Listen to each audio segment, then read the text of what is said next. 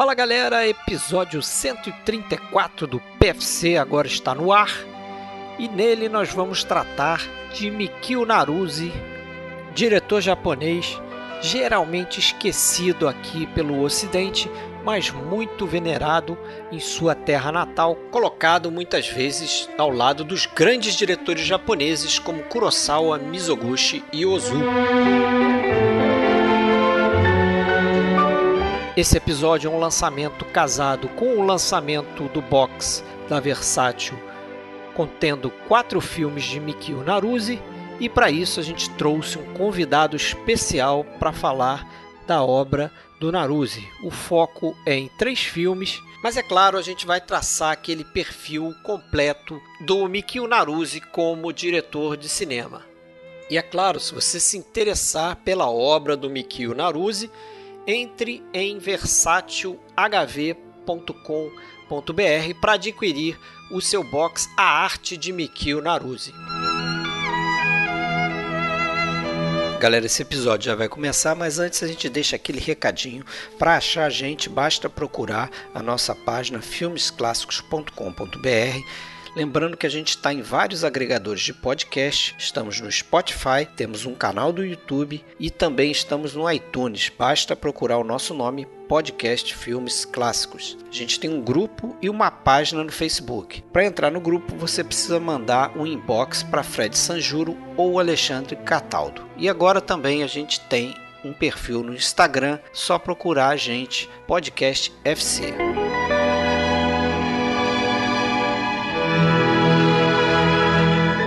Pessoal, vamos começar então aí mais um episódio do podcast.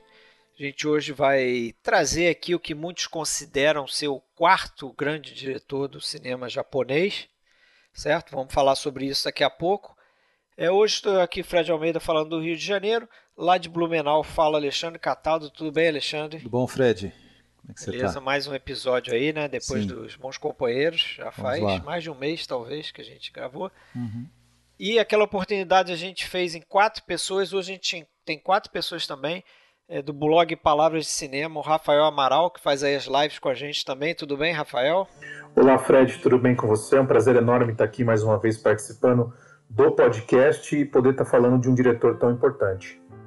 Beleza, seja bem-vindo aí. Obrigado. E temos aqui uma quarta pessoa participando com a gente, participação mais que especial, como foi das outras vezes que ele veio aqui, fez com a gente o, os episódios do Dryer e também fez um episódio do Visconde.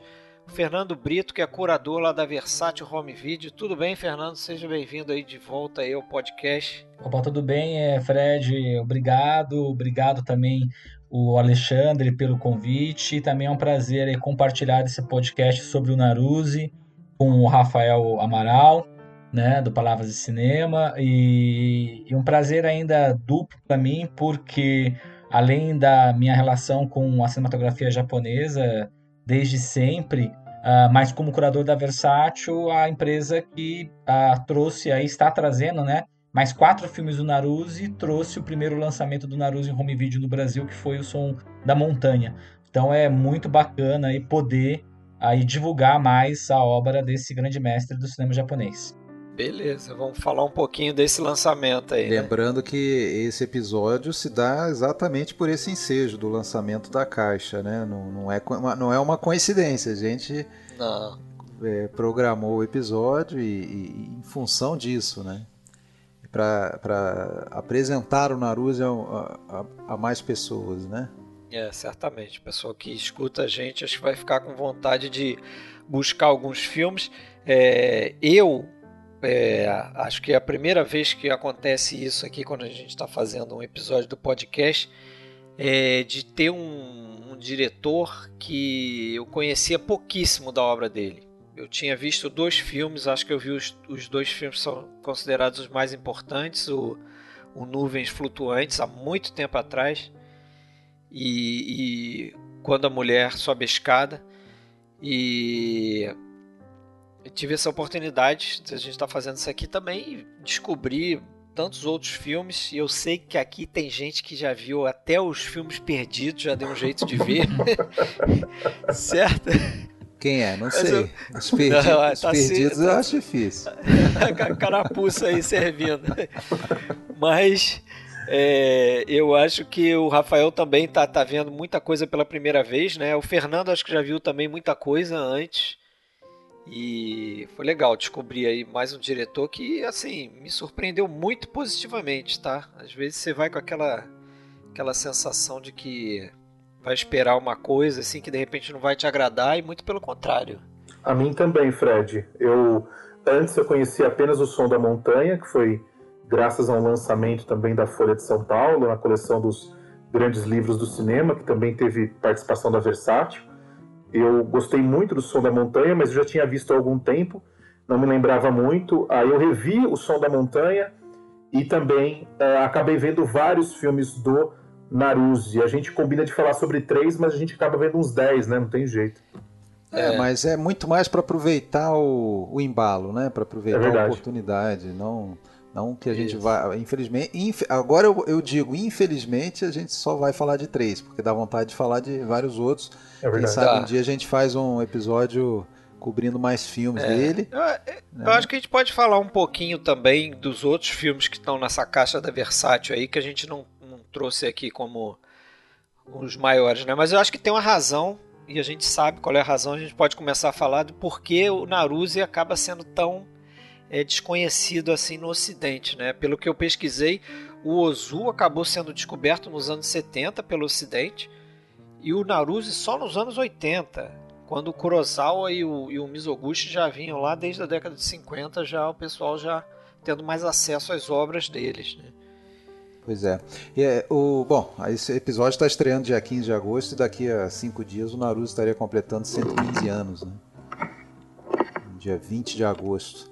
E, independentemente dessas, desses ranqueamentos que o pessoal gosta de fazer, o quarto maior, o terceiro dos clássicos, junto com Mizoguchi e Ozu, eu acho que não vem muito ao caso ficar ranqueando, né? Até porque no Japão, o Fernando talvez saiba me dizer isso melhor, mas no Japão eu acho que eles não têm muito essa, essa visão de três grandes, isso é muito mais uma coisa do, do Ocidente, né? Quando do olha para o cinema japonês de, de, classificar nessa sequência muito mais pela, como você falou, pela, pelo momento em que foram é, descobertos, né? Vamos dizer, o abridor de portas lá, o, o, o, o Kurosawa com o Rashomon em 50, depois um pouco depois o Mizoguchi com aqueles três filmes que ganharam, eu acho que Cannes, né? E, depois, nos anos 70, o Ozu e 80 o, o. Então, por isso, ah, é como se estivesse chegando agora na, naquele grupo que já está, mas contemporaneamente lá para o público eles eram do mesmo quilate, né? É, acho que assim, no, no Japão não há nenhuma dúvida, é, já desde os anos 50, que o Naruzi é um dos grandes mestres, né? O Ozu, ah, tem várias ah, declarações do Ozu, que foi companheiro dele lá no início na Shoshiko, né, antes dele ir para o PCL e depois vir para Torro, Uh, mas o Ozu, por exemplo, a quem é comparado, o Ozu tem várias declarações elogiando muito o cinema do Naruse, né, reconhecendo, é, é, é patente lá para os japoneses que ele é um dos mestres, né, o Kurosawa, que foi assistente dele, né, uh, também elogiando o Naruse. Então, assim, para os japoneses é ponto pacífico que o Naruse é um dos grandes mestres do cinema clássico japonês, né. É, aqui que nem você falou, mas é o mais tardio para chegar no Ocidente e assim, chegar assim, reconhecimento como mestre. Curiosamente, o primeiro filme Isso. com distribuição nos Estados Unidos é um filme do Daruzzi no Ocidente, de 35, né? Ah. Exatamente, é. É. ele tinha tido duas é. entradas antes, né? Duas, duas quase entradas ou entradas que não, que não deram muito em nada, mas ele. É como você falou, esse de 35 lá, eu acho que era o Wife Be é, Like a Rose, né? Não sei se tem um título no Brasil. Sua esposa, né? Como uma rosa. Esse passou em Nova York, é, esse filme passou em Nova York. Agora, esse lançamento de vocês aqui no Brasil do Som da Montanha é de quando? Então, vou te contar a história, assim, é interessante essa história. O Naruse, eu já, assim, por gostar muito de cinema japonês, né, frequentar desde adolescente a, a, a, a sala Cinemateca aqui em São Paulo, a rua Fradique, na antiga Fradique Coutinho, depois do Matadouro, né? Uh, e aí muitas mostras de cinema japonês, porque o acervo aqui dos cinemas que exibiam, uh, o cinema que exibia Torro, exibia Daei, exibia todos os grandes estúdios, uh, eles os cinemas aqui de São Paulo da Liberdade. Então esse acervo ficou aqui em São Paulo, a Cinemateca, e ela fazia ciclos constantes de cinema japonês. Então eu tive muitos ciclos de cinema japonês onde eu pude conhecer não só a tradição do cinema clássico, como a tradição do Numberu Bagu, a tradição também da, do, do Jidaigeki Shambara. Né? E tive cursos na Fundação Japão, inclusive curso com a professora Lúcia Najib, antes dela ir para a Inglaterra. Uh, e aí eu já conheci Legal. o Naruse desse, desses ciclos, né? E aí quando surgiu a coleção da Folha, a coleção da Folha foi a terceira coleção que nós fizemos para a Folha, sempre a Folha com a, com a curadoria do Cássio Starling Carlos. Né? E o Cássio Starling Carlos, a gente, o que ele faz? Quando ele, eles fecham uma ideia de um projeto, a gente vai fechando com eles, oferece, eles vêm, ah, vamos pegar a seleção, então, grandes livros no cinema. Nós tínhamos feito grandes diretores, uh, diretor é, cine europeu, Chaplin, e aí veio a grandes livros no cinema. Então, o conceito é trabalhar com adaptações de tantas obras uh, literárias. E uh, uma das demandas, quando a gente foi fazer o, a seleção, muitos filmes, muitos diretores, uma lista de mais de 60 filmes, tínhamos que chegar, aí, se eu não me engano, essa coleção é uma coleção de 25 ou 28. 28. 28. Aí nós tínhamos que ter uh, uma representatividade de diferentes escolas literárias. E uma escola literária que estava em falta era justamente uh, uma tradição de uma escola literária asiática. E aí pensamos na literatura japonesa, que é muito distribuída aqui no Brasil. Uh, então aí veio de pensar em grandes filmes adaptados da literatura japonesa. Claro, pensamos em Mishima, em vários outros, mas aí o Cássio falou: olha, Fernando, tem o Kawabata, né, o, o, o som da montanha do, do Naruse.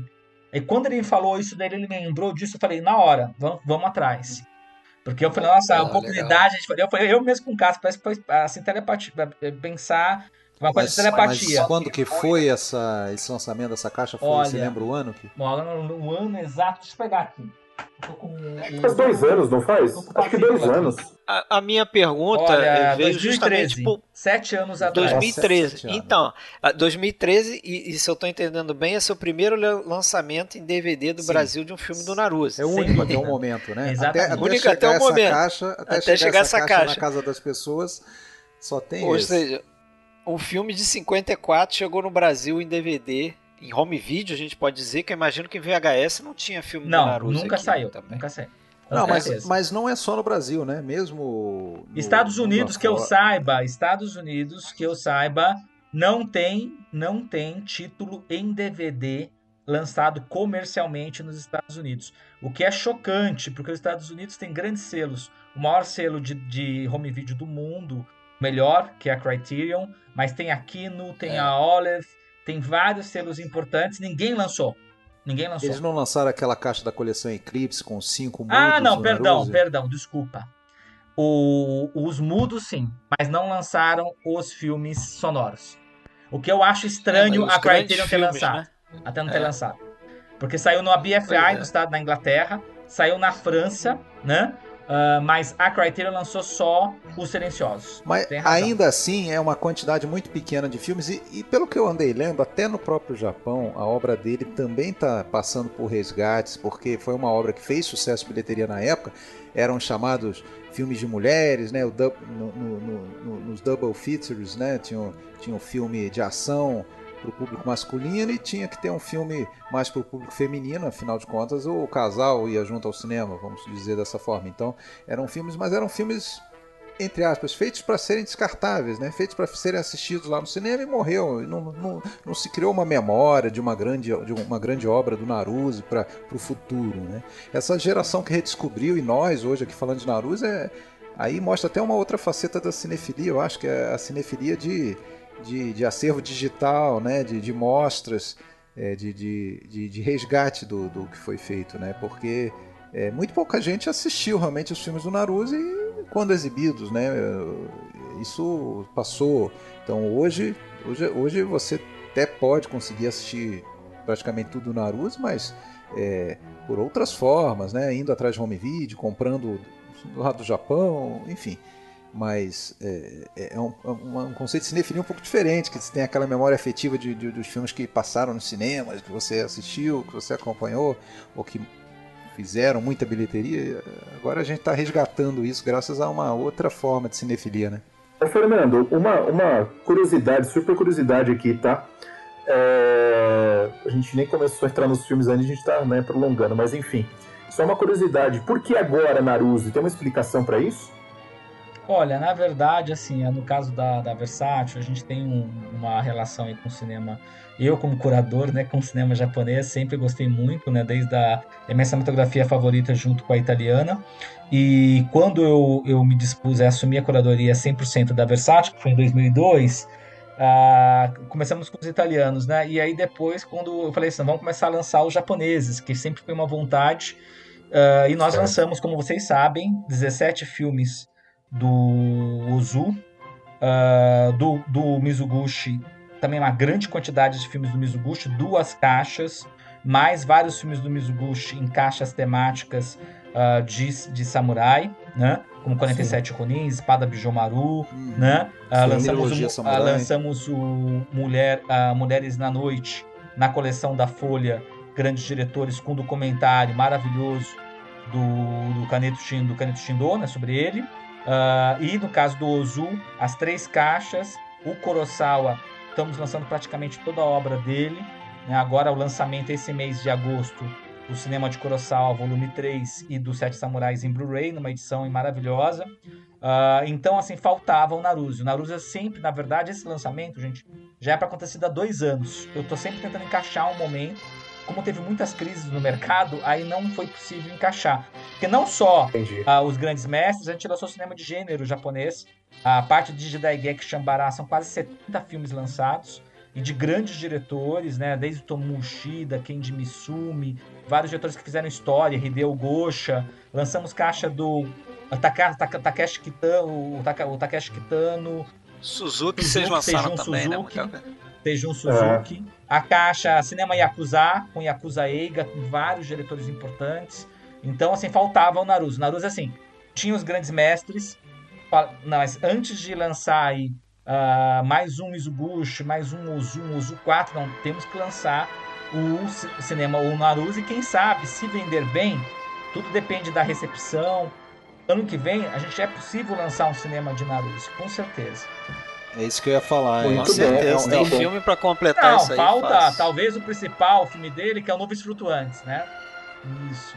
É. Eu vejo como uma bela aposta essa que vocês estão fazendo e, poxa, eu torço sinceramente para que, que o público acompanhe até fazer. A ideia de fazer esse podcast, eu acho que é, intuitivamente já foi nesse sentido, né? Vamos, vamos, vamos, vamos movimentar o, o pessoal. Não, aí e uma coisa eu posso assunto, te garantir, vamos... que eu fiz essa pesquisa. Se você procurar é, conteúdo em áudio do Naruzi podcast, você não vai achar nem em inglês. Nem em inglês, é muito difícil. Nem em inglês. É muito difícil. Eu não achei. Virtualmente desconhecido. na inclusive, Apple Store não, não existe. Inclusive dos nossos colegas aí mais chegados, que, que acompanham o podcast e tal, gente de, de, que eu respeito muito, assim, que conhece muita coisa e desconhece solenemente o Naruto, o que não é nenhum crime, não, ninguém está criticando, mas é, tá na hora de conhecer, né? e, e, tomara que venda bem mesmo essa caixa para a gente ter o, o, cinema cinema de Naruto aí, volume 1, volume 2, que você falou para mim ali de alguns filmes em off que você imaginava se tiver um dia a caixa, eu falei, não, tem esse tem mais outros tantos que não, eu acho que cabem também. Tem muito, tem Ou seja, muito. pelo menos dois volumes de, de cinema dele, é. tranquilo. Como você lá é. atrás, quando a gente lançou, eu lembro até hoje, a primeira vez que a gente lançou o Ozu, né? E eu pensei, será? Eu tinha os catálogos da Fundação Japão, será que vai vender? As pessoas vão se interessar? E foi um sucesso, teve três volumes, a gente ano que vem deve fazer o quarto volume do Ozu. Uh, o próprio o, o, o Mizuguchi também, eu pensei, será que o Mizuguchi vai?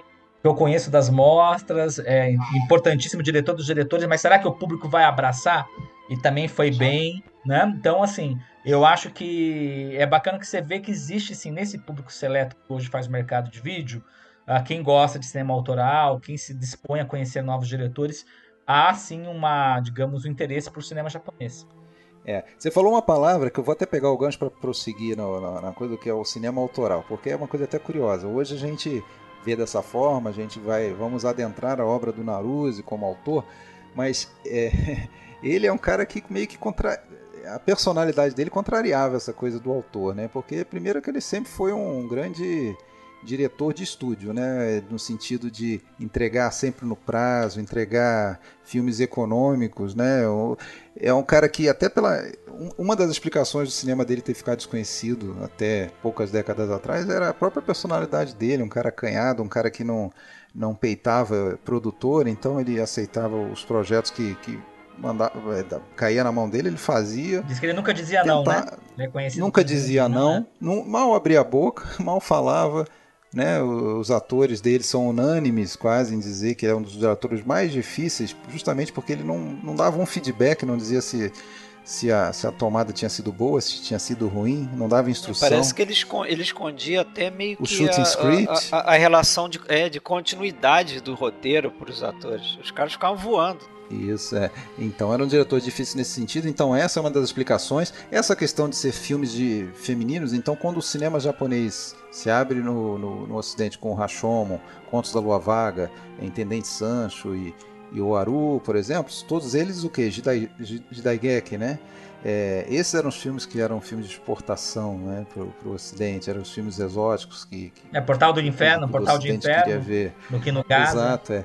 Então, os filmes do Naruto, os produtores japoneses acabou a, a, de passar no cinema e engavetava. Ninguém nem imaginava que esse filme poderia ser exportado. Então, por isso que esse o cinema do Naruto ficou também, essa é uma da, mais uma das razões pelo o cinema dele ter ficado é, desconhecido. E também um pouco pelo tom dele sempre, um tom um pouco pessimista, aquela coisa do, né, do, do, do Mononoé lá, do, do da, da aquela, aquela relação da, meio da, de, de... A, a, a, transiência né, das coisas, na fugacidade da vida, esse senso né, de que tudo acaba, né? Essa, na verdade, essa a beleza da tristeza, né? Que na, da, da beleza da tristeza que não era vista como uma coisa muito de exportação, que ia fazer tanto sucesso e tal. Que tem um pouco também com o cinema do Ozu, talvez num outro tom, né? É muito parecido e tal. Então até por isso ele, eu acho que sempre foi muito preterido. Tanto é que você falou que ele começa no Shoshiko, né? Ele começa inclusive antes, cara. Né, do, do, de, de, de Ozu e de vários outros. É, na verdade, assim, ele, ele começa com 15 anos de idade, né? Ele é autodidata, tem que entrar para pagar para pagar as contas, né? Exato. Ele, ele tinha que trabalhar, né? E é aquela velha coisa, ele entra como prop man lá do estúdio. E, e, mas ele entrou lá antes e demorou muito mais do que todos os outros para começar a dirigir, que naquela época era até relativamente fácil, cara. É, ele era, diretor, ele era né? preterido, né, pelo, pelo diretor do estúdio. Né? Tanto que assim, o Ozu vai entrar anos depois dele, eu acho que três ou quatro anos depois. Só que o Ozu vai dirigir, dirigir antes, tem a oportunidade de direção antes. Ele, vários projetos que ele apresenta uh, são preteridos, ele não é, não é, a, a, tem a possibilidade de, de, da direção. Então ele fica, ele entra em 1920, ele vai dirigir o primeiro filme uh, 30. 30, 10 anos depois. É. Tem uma história engraçada envolvendo a questão do Ozu e ele na, na Shoshiko que está no livro da Maria Roberta Novielli, a história do cinema japonês. É ótimo. Que o, é ótimo esse livro. E tem um momento, uma passagem que ela conta que é, o, os filmes, os primeiros filmes do Naruse começaram a ser comparados com os filmes do Ozu. E o dono da, do estúdio não gostava do Naruse. E um dia ele chegou para o Naruse e disse: Olha, nós já temos um Ozu aqui, a gente não precisa de mais de um. Essa história é boa. Mais um Ozu aqui. Então eu, eu me lembrei disso agora. Isso é curioso também, né? Ele tem alguns filmes na Torre e pelo que eu andei lendo aí também, é, ele às vezes na Torre ele ficava meio que marginalizado, vamos dizer assim, porque a Torre era mais um estúdio do cinema masculino de ação, né? Masculino. É, o grande, o grande nome da Torre é o Kurosawa. É o Kurosawa, exatamente. O Kurosawa e os filmes de monstro, né? Ah, não, sem dúvida. o, é, né? Os Godzillas também. Né? Ah, o Kaiju, Kaiju Eiga, né? O Kaiju Eiga, eles são, eles, o é. Kaiju, toda a série do Kaiju, né? Do Godzilla, Gojira, tudo é da, da Torre. Ele nessa de ser preterido, começa a dirigir só 10 anos depois, dirigindo lá mudos ainda, né? Porque a gente sabe que no Japão a transição foi muito mais lenta e demorou quase a década toda, né? É, de, de, década de 30 e, e, e, ele só vai fazer um, um, filme falado quando ele vai pro PCL, quando ele resolve sair da, da Shoshiko, né? Porque ele é meio que enrolado lá pelo por esse cara aí que o, que o Rafael citou, né? É, quando ele vai fazer o último mudo dele lá, o cara fala para ele, não, é um projeto que ninguém queria, tal, tal do Street Without End lá, ninguém queria. Até um filme eu não achei ruim não, mas ele não queria fazer assim como ninguém queria fazer. Daí falaram, você faz esse aí no próximo, no próximo a gente vai deixar você fazer o teu filme. Aí ele faz o filme, depois quando vai lá cobrar a promessa, nada disso, não é bem assim, então ele resolve sair, vai pro PCL, né? Aí a, a, a, a, diferença para os primeiros filmes dele no PCL já falados, assim, que eu, pelo menos os que eu vi, o, esse Wife Like a, Be Like a Rose e o Três Irmãs de Coração Puro, mas é gritante, assim, na, na, na, na, maneira de construir o filme e tal. Não que fossem ruins os mudos, não, também, também até gostei, mas uh, dá pra ver que ali tem um, tem um cara que aprendeu já o seu ofício nesse, nesse período anterior ali, né?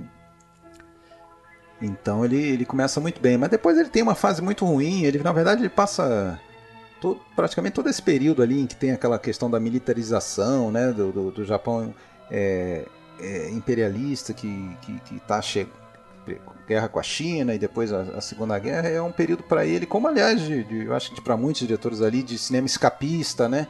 De, de, de, de, ter que abandonar sua forma normal de fazer cinema para fazer o que era permitido, né? Essa é uma época muito difícil do cinema japonês, né? Se você pegar todos os, os mestres que começaram no silencioso e permanecem aí a trabalhar o período da militarização e depois o período da ocupação americana também foi terrível, né? Você sabe que é, não só se perderam filmes, né? O cinema japonês é um cinema com as, uma das melhores taxas de sobrevivência aí de filmes sim, do cinema sim. silencioso e mesmo do cinema falado, quando você vai ver a obra do Ozu é uma tristeza quantos filmes se perderam. obra é, do Mizuguchi. O Ozu foi um né? percentual gigante, gigante e assim, porque não é. foi só nos bombardeios, não foi só uh, no caso uh, da guerra, mas próprio o governo americano quando assume, né, a ocupação, muitos filmes que são vistos como pró-militaristas, são os filmes que muitos filmes são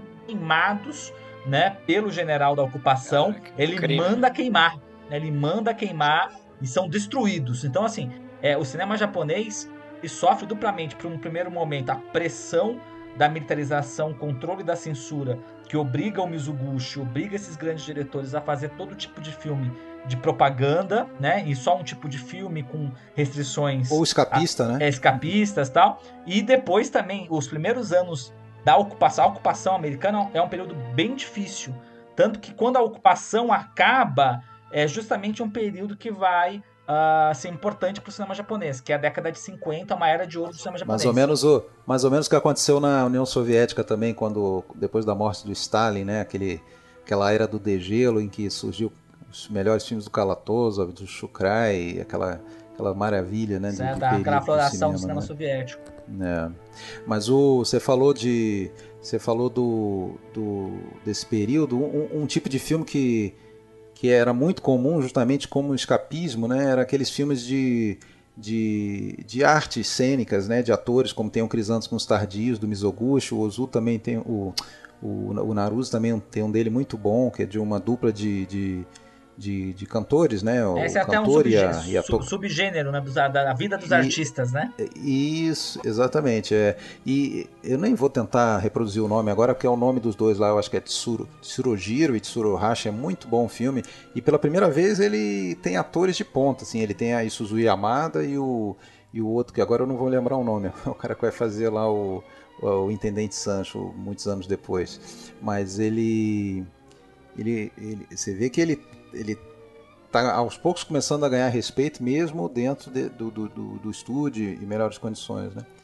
Mas eu acho que é meio é, unânime assim que a, que a melhor fase mesmo dele começa ali por 51, né? Sim, com vida de casado, com vida de casado. Vida de Casado, mas na verdade, na verdade, teve um filme até antes, ainda de 51, que eu, que eu vi, achei muito bom, que é o Ginza Cosmetics. Ah, o Ginza Cosmetics, não, muito não famoso, que o assistente de direção, é uma curiosidade para quem gosta de cinema japonês, gosta de cinema extremo, um dos diretores mais loucos, assim, que é importante pro Yakuza Eiga, pro Pinko Eiga, um dos diretores mais criativos que eu já vi do cinema japonês, que é o Teru Ishii.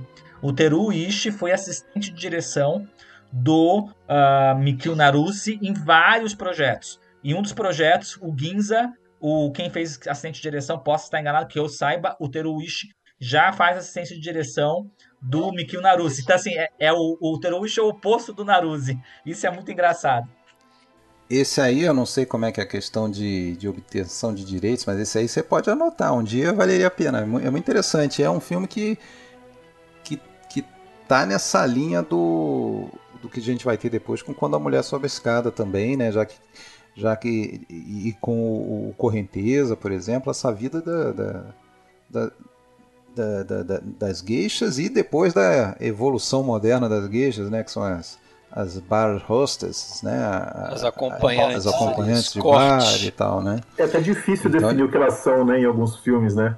Se elas isso, são prostitutas, é, é companheiras, gueto, é tudo muito, né, tudo muito misturado, né.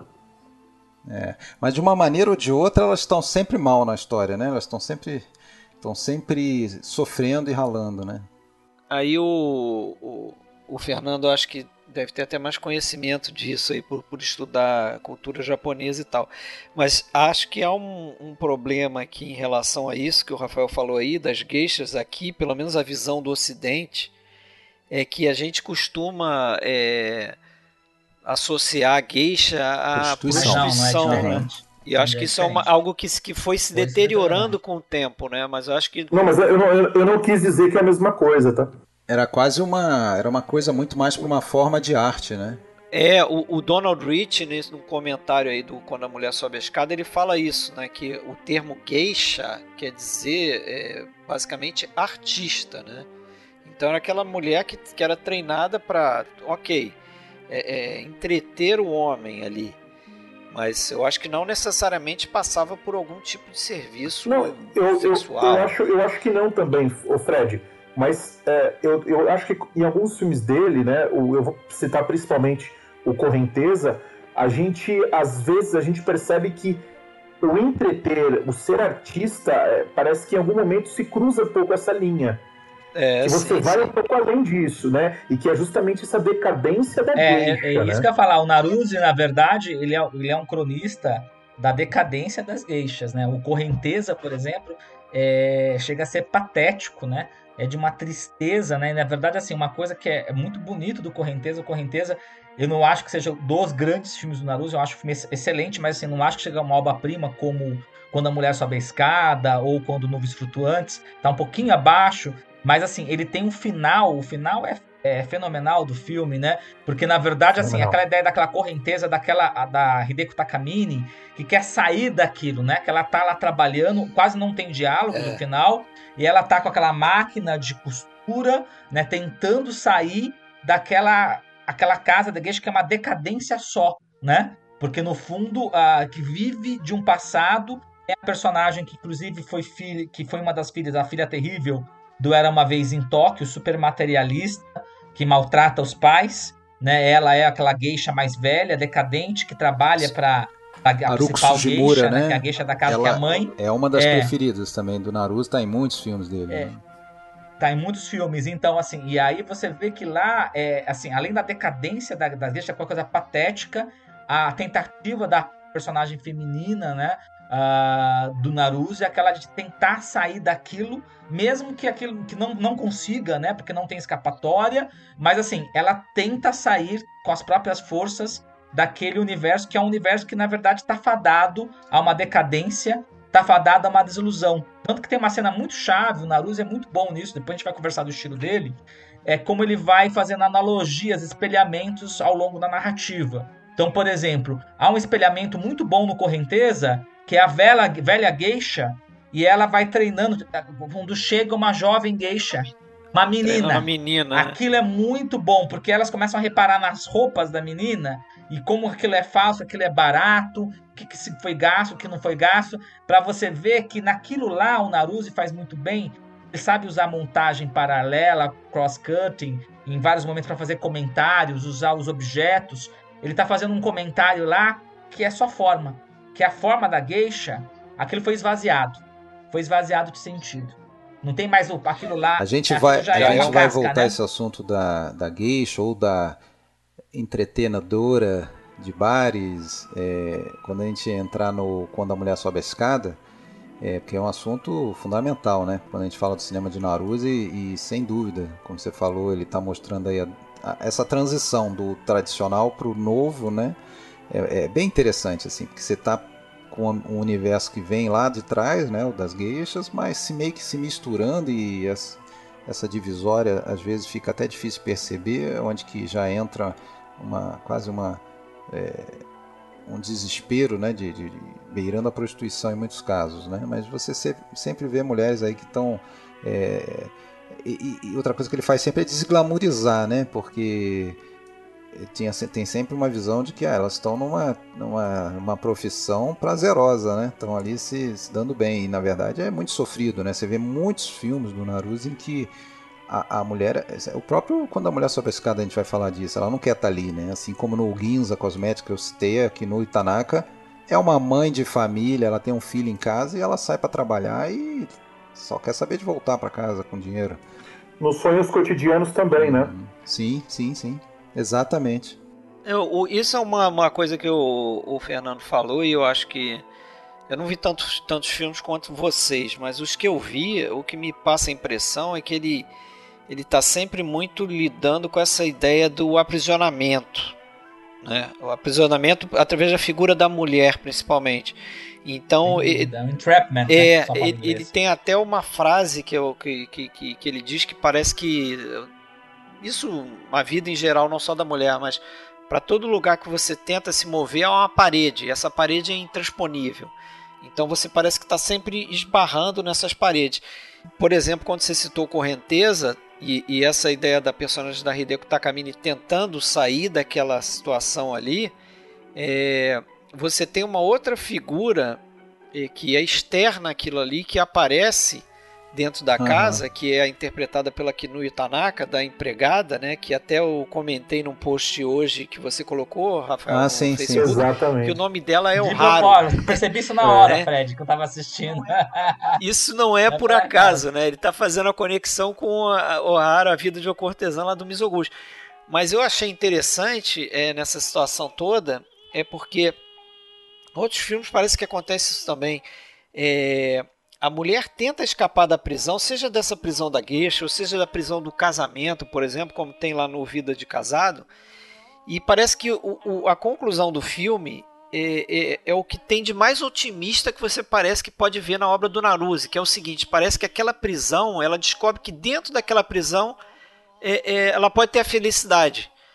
Né? É, quer dizer, ela vai continuar presa, ela vai continuar presa naquela vida de casado, naquela estrutura lá que ela praticamente é uma serviçal do marido, né, no caso do filme Vida de Casado, ou então aqui ele vai, ela vai continuar meio que presa ali, dependendo do dinheiro ali que às vezes a mãe dela tá, tá, tá sustentando ela, né?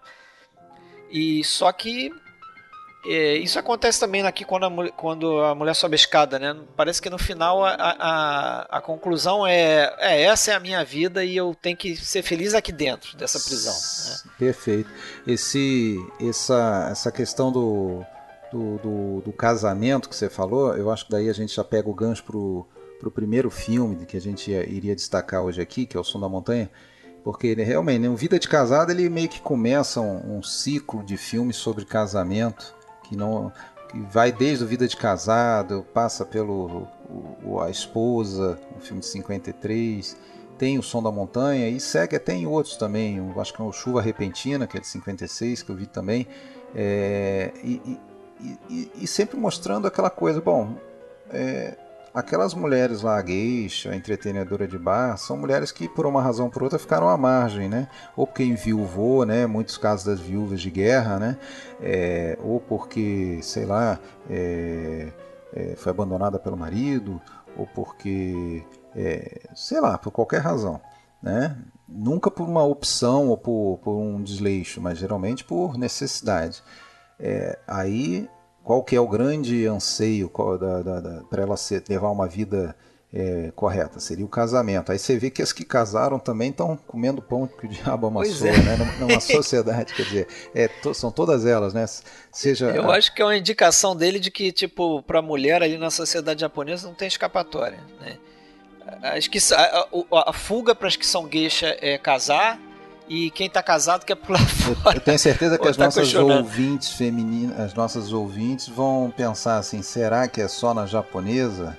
Pois e, é. E será que é só lá no passado? Será que não tem um resquício disso? Eu gosto, assim, é, de pensar o Naruto dentro da, da, da, tradição japonesa. Aí você vai pensar no Shomengeki, na questão do Gendaigeki, comparar como ele vê a família com o Ozu. Mas se você pensar o, o, o Naruzi numa abordagem mais mundial, uh, ele é um dos grandes mestres, sem dúvida, no cinema, do melodrama. E aí, se você pensar no melodrama, por exemplo, no Max Ophuls, pensar no Vincent Minelli, num Douglas Sirk, num Frank Borzage, pensar nos grandes mestres do melodrama, e você vai ver que a, a, discussão da questão da mulher e desse aprisionamento é uma constante. Então, por exemplo, um filme que você vê um aprisionamento da mulher que é maravilhoso, eu sempre indico, e pouquíssimas pessoas assistiram, é o Na Teia do Destino, The Reckless Moments, sim, sim. com a John Bennett, do Max Ophuls, que é outro diretor, que não sei se fizeram um podcast, o dia que quiser, se, se não fizeram ainda, eu participo, eu sou apaixonado, acho mestre. Opa! Uh, sou que nem o Kubrick, sou fã do, do Ofus. E o Ofus também vai discutir essa questão desse aprisionamento da mulher, né? E aí você vê que no, no caso do Som da Montanha, é, e aí é uma constante na obra do, do, do Naruse, esse aprisionamento, assim, é, na verdade, é, é, a gente até se aproxima, né? O Som da Montanha foi bom na época que a gente lançou. As pessoas me perguntavam, quem é esse Naruse? Eu falava, olha, você gosta do Ozu? Você tem que falar assim, né? Gosta do Ozu? É. Ah, é, é um drama familiar? Você gosta da Setsukuhara, que é a atriz fetiche do Ozu com, e do Shishu Ryu e tal? Olha, você vai ver nesse filme a, a Setsukuhara, você vai ver um drama familiar. Mas aí a gente tem que tomar muito cuidado quando a gente fala isso, porque assim, apesar do Ozu e do Naruse serem contemporâneos, inclusive companheiros de estúdio, e trabalharem dentro da, do, do né? que é o drama e das pessoas de classe média baixa, trabalhar com a casa da drama familiar, o Gendai Gek, a abordagem do Ozu e a abordagem do, do, do Naruse são bem diferentes. E o Naruse, além de esteticamente diferente do Ozu, ele tem um pessimismo que assim é uma coisa impressionante. A crua, assim, o Ozu tem filmes como Filho Único, em que há aquela coisa patética uh, da mãe, é triste, né? Que ela quer que o filho seja alguém, ela se sacrifica filho é uma boa pessoa, mas mora na favela, na favela de Tóquio, não tem um bom emprego, uh, tem uma situação precária, não a, a, situação que ela imaginava. Ela, ela constata que ele é um, um, bom, uma boa pessoa, um bom homem que ela formou, mas que a, todo aquele sacrifício dela não foi para formar aquele homem que ela pensou que ia ter posses, que ia ser bem sucedido na vida. E termina aquela cena no, no final muito triste, angustiante, que ela tá lá, continua trabalhando, mas aquilo, a vida permanece. Mas isso você não vê constantemente em todos os filmes do Ozu. Você tem, claro, uma, uma espécie de resignação, uma conciliação. No Naruto, um tom mais leve, né? Sinto, um tom mais otimista. Eu não sinto essa consignação. Essa, essa consignação, essa, essa pessoa se. Uh, se uh, não tem exemplo, uma redenção, né? É, não tem uma redenção e não tem também as pessoas, essa coisa da abnegação da pessoa ficar, por exemplo, se conformar com aquilo, né? Ela tem que viver aquilo. Assim, não tem escapatória. Mas não tem uma. É por isso que eu até falo, eu ouvi que o Fred falou assim, ela encontra a felicidade. Eu não diria que no caso do, do, do Naruse, a gente até pode usar o conceito de felicidade. Porque, por exemplo, a gente vai discutindo quando sobe a escada. Aquele final é uma tortura. Ela vai continuar subindo naquela é. escada que não leva é, a lugar ela nenhum. tá rindo, ela ri, mas é, é o papel que ela tá interpretando, né? Não é felicidade realmente. Aliás, eu acho genial como o Naruto usa a escada, né? É genial. É. Porque... Mas quando só só para eu, eu, eu, quando eu falei na felicidade, eu acho que eu pensei mais no na vida de casado, porque a vida de casado esse filme, ele, ele me passa a impressão na narração final, foi até um filme que eu vi agora. Com a Setsukuhara. É, um, um, é, com a Setsukuhara. Passa a impressão que ela encontra algum tipo de, de conforto ali mesmo sabendo que a vida dela vai seguir. É, eu acho que é uma questão de conformismo não. ali. Exatamente. É. Eu acho que é mais um desses finais é, inconclusivos, Irônicos, né? um pouco abertos é. dele. Esse, a, é, esse casal aí é, é, praticamente o mesmo casal que depois lá em Som da Montanha a coisa. É, ali, a coisa vai agravando, né? Ali ele já tem amante, ele era, tinha secretária como amante, depois é, ali é uma outra. situação bem, bem pior, né? Bem pior, vai agravando. Mas... Inclu inclusive um desses filmes aí, que é o Marido e Esposa, de 53 também, muita gente vê até quase como uma prequel do Vida de Casado, né? Que aí é um casal recém-casado com seus primeiros problemas, né?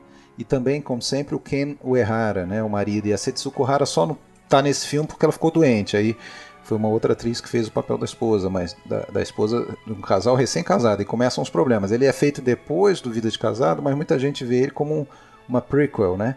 Que aí depois esse casal vai tendo um afastamento maior e lá no som da montanha, aí sim, eles chegam no, quase no, no limite, né? A ponto que ocorre, praticamente, ocorre uma, uma separação, né? Mas, por exemplo, acho que o som da montanha, o pessimismo que tem no som da montanha, por mais que você tenha a desagregação da família, tenha filmes do Ozu, por exemplo, como o, o, o começo de, de Primavera, ou filmes, por exemplo, como Pai e Filha, que tem a separação da trilogia da Noriko, você não tem assim esse tom, o tom amargo que você tem no Naruse, né? O Naruse realmente tem um pessimismo. O Som não, da Montanha é um filme também bastante atroz, né? nas relações eh, familiares e nos espelhamentos, né, que são gerados lá no, no texto do Kawabata, que o, e que o Naruse pega muito, capta muito bem, né? Só pegando esse ponto do Ozu, eu acho que é, comparando aí, se é que isso é possível, né? É, mas eu acho que o Ozu ele tem uma, uma ligação muito forte com a tradição, com o passado do país, do, do Japão. E eu acho que a impressão que eu tenho é que nos filmes dele ele sempre está tá criticando um novo Japão, é, mas ele é muito apegado a esse velho Japão, aquele Japão. É, ele é conservador, tá o Ozu é um conservador. Conservador, exatamente, exatamente. O, o Naruse já tem uma visão muito mais realista da, da, da, da, sociedade, a ponto de entender a mudança e entender que a mudança é inevitável, né?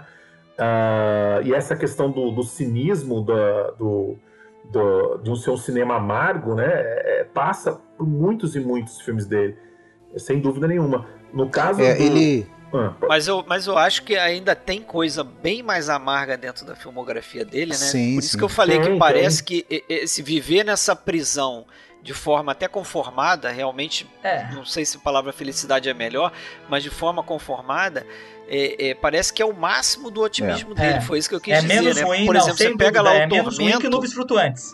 Nuvens Flutuantes. É, ou então no Tormento, né? Que aquele Tormento também. é um final. É. Né? No Nuvens Flutuantes, você citou, ele tem uma coisa atípica. É o único filme do, do Naruse em que a heroína, ou a protagonista feminina, sucumbe no final. Né? Porque nos outros, todas elas passam por mil problemas, mas de uma forma ou de outra, aquele keep going, né? Que, mas, mas eu, não acho, eu, eu, não acho que ela se torne uma mulher fraca por isso, viu, Alexandre? Eu, eu não acho que.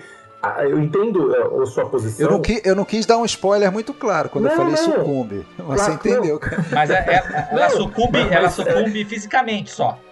Ela ganha é, é, moralmente. É, a, é, o único que ela morre, né? Ela, a mulher é uma escrava, eu não diria nem do homem, ela é uma escrava do sentimento. Ela não consegue lutar contra o sentimento dela.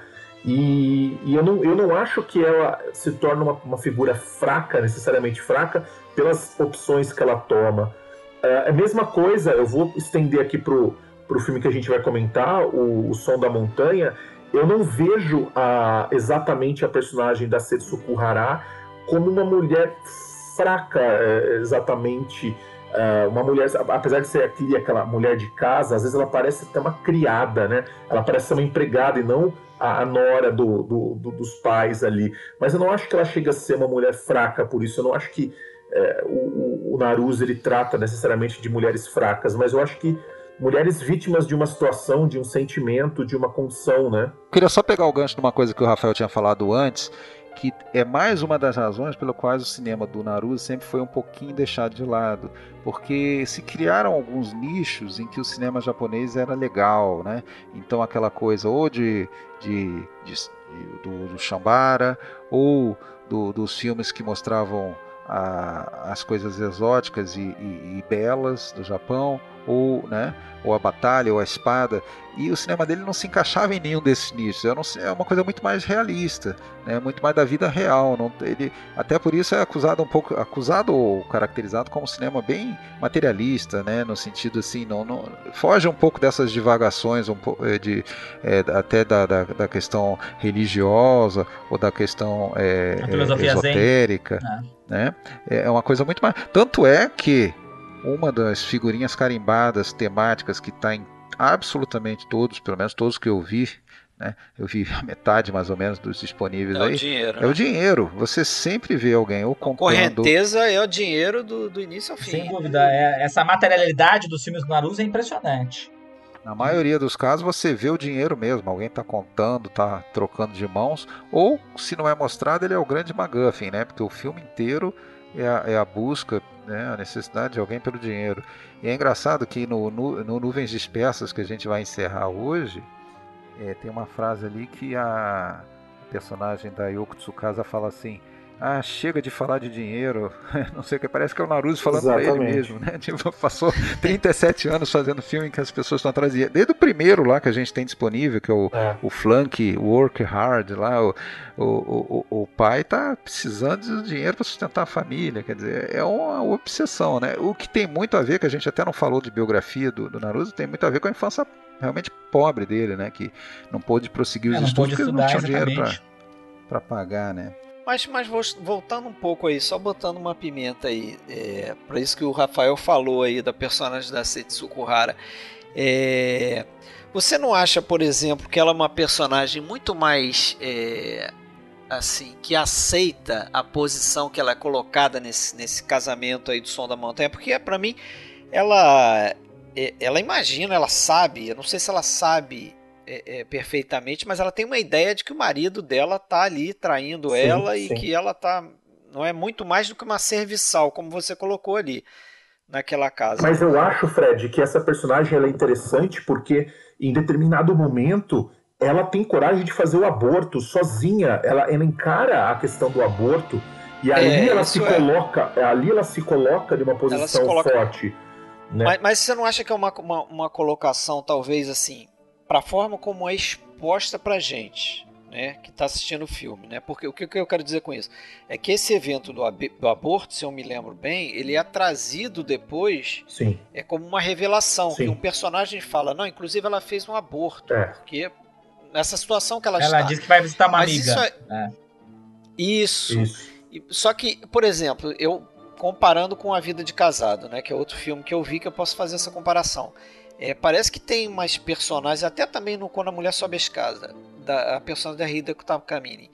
É, ela, essas personagens têm uma coisa que eu não sei se tem muito na obra do Ozu, por exemplo, é que é, realmente ela, ela, não, ela não, não fica passiva. passiva é, né? ela, ela tem uma, uma, um momento ali Entendi. que ela, ela né, bota para fora claro. aquilo ali, olha, ela, essa situação ela, essa tem consciência, ela tem consciência que não tem muita escapatória, mas mesmo assim ela segue mas, mas ela luta, lutando. né? Ela é ela mais se... ativa, né, Sim, por exemplo, com a personagem a personagem da própria Setsuko Hara no, com o mesmo Ken Uehara, né, os mesmos atores no Vida de Casado, que ela chega, mesmo que seja na forma de narração pra gente que está assistindo, ela fala isso, ó. Ela fala para ele também. É, não saio dessa casa, eu só cozinho e só cuido da casa, não saio daqui, quer dizer, é. eu tô aprisionado aqui dentro. Acho que você tem toda a razão, desculpa interromper, Fred. É, você tá falando isso daí que ela. Existe uma delicadeza, mas existe sim uma assertividade. Né? E isso é uma, é uma riqueza que eu acho que é uma coisa que a gente tem que destacar aqui do Naruse, para quem não assistiu ainda e vai ficar impressionado no bom sentido, é que é um diretor, como o próprio Fred colocou, que ele insere a, as personagens naquele mundo material, mundo do dia a dia, no mundo real, e ele consegue extrair dos atores interpretações nuançadas e personagens com muitas ambiguidades e com muitas, por exemplo, a personagem como você falou, a Satsuko ao mesmo tempo no Som da Montanha, ela é delicada, ela parece é, submissa, parece ser aquela mulher inclusive atrai o sogro não só paternalmente, mas sexualmente, porque ele vê nela a mulher com quem ele gostaria de ter casado Sim. na juventude, que é a irmã da atual mulher que faleceu antes uh, dele casar com ela e casou com essa irmã, que é uma mulher que ele nunca desejou, fica claro sexualmente, mas que reconhece que ela é uma boa mãe, que ela cuida da casa. Mas a Setsukuhara é ele atraente, é ao mesmo tempo uma mulher à moda antiga, que é que cuida da casa, uma mulher japonesa tá tradicional tá fora, né? e o filho, na verdade, tá saindo com outra com outra mulher, tá jogando fora, mas a Setsuko Hara ao mesmo tempo que tem esse lado, como o Fred bem colocou, né, de ser a, a submissa, a, delica, a delicada, o Rafael colocou uma coisa muito importante. Ela é, ela vai lá e faz o aborto sozinha. Ela decide, olha, não é. vou ter um homem desse marido, que esse marido que não que tem uma amante que não fica comigo, ela toma essa decisão chocante. Então, assim, é, ao mesmo tempo há uma passividade, mas há uma assertividade, uma delicadeza e uma firmeza. E ironicamente, o Fernando, a, a, amante vai ter o filho, né? Ela não, mas a amante aceita ter o filho. Exatamente. A amante que vive em uma, em uma casa, em, uma, em um local que me parece, e isso me marca muito nesse filme, a transição da cidade para o bairro, né? É como se a gente para o campo, como se a gente estivesse atravessando mundos muito diferentes, né? O Naruse me parece que ele tem uma obsessão em filmar caminhos vielas, trechos, né? O filme sim, começa sim. já com, aquele, com aquela pequena rua com a Setsuko Hara e o, o Soyamamura, né, o pai, conversando os dois. E ela, eu acho que ela tá de bicicleta, ele de a pé. E eu me marcou uma coisa muito nessa, nesse primeiro encontro, que é, é eles observando uma, um girassol do outro lado do muro. Né? E ali já tem o um muro, essa questão que o Fred também citou aqui, de você não conseguir ultrapassar, desse impedimento que já é marcado logo no início do filme, já é colocado ali. É. é e você sabe outra, outra coisa, só para aproveitar, Alexandre, o que ele falou aí, é, nessa passagem, nessa cena que me chamou a atenção nesse filme, é a quantidade de planos que ele faz de pessoas de costa. É, essa, esse caminhar dos dois aí, tem muito deles andando de costa hum. e, e às vezes uma quebra no diálogo e ele cortando, é, quase, quase que girando a câmera 180 graus. Ele corta diretamente para frente é, dos atores. Acho que, a, acho que aí é um bom momento para falar desse, desse tipo de plano, que eu sei que o Fernando vai ter o que falar também, que eu conversei com ele sobre isso.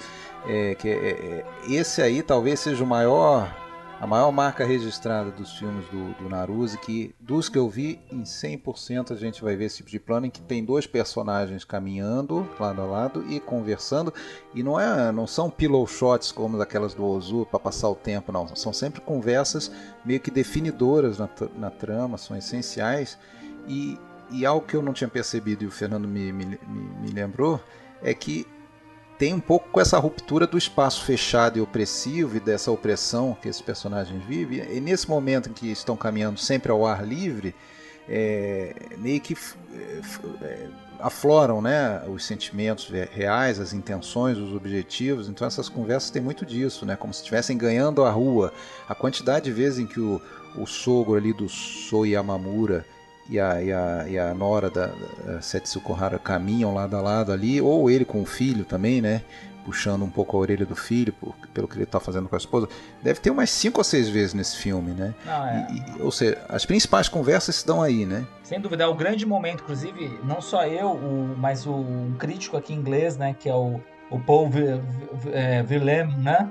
Uh, e o um outro, Adrian Martin, como também a um francês, ele vai falar que é um grande momento dos filmes do Ozu, depois que vai vendo vários dos filmes do Ozu, não, do Naruse, que a gente vai vendo aí nos anos 50, é esse momento da caminhada.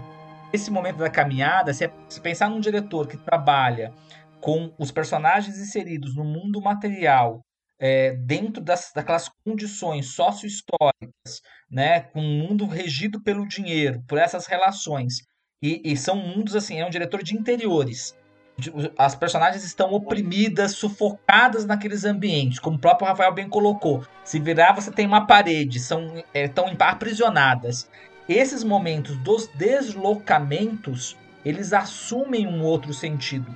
No Naruse tem muito disso. Então você tem assim, é, aquele momento da, da caminhada é um momento que justamente que é como se há, há é um momento de liberdade e essa liberdade espacial ela traz aflora os sentimentos, traz diálogos reveladores, como o próprio Alexandre colocou bem, uma ideia de um resumo do drama, um resumo dos conflitos. Então é um grande momento dos filmes do, do, do, do Naruse. Então que esses três filmes que a gente vai pegar, o som da montanha, a gente vai ver isso, a gente vai ver no quando a mulher sobe a escada, Não, e a gente vai ver no Tormento dispersas, também. em todos, Tormento, Correnteza. Todos, eu, né? eu, eu, eu chego, eu chego à gravação tendo visto 34 e eu vou te dizer, em todos. Todos, todos né? Mesmo nos mudos, mesmo já você já tem, exatamente. Fiquei até com tá vontade lembrado, de fazendo... Mesmo nos mudos já tem.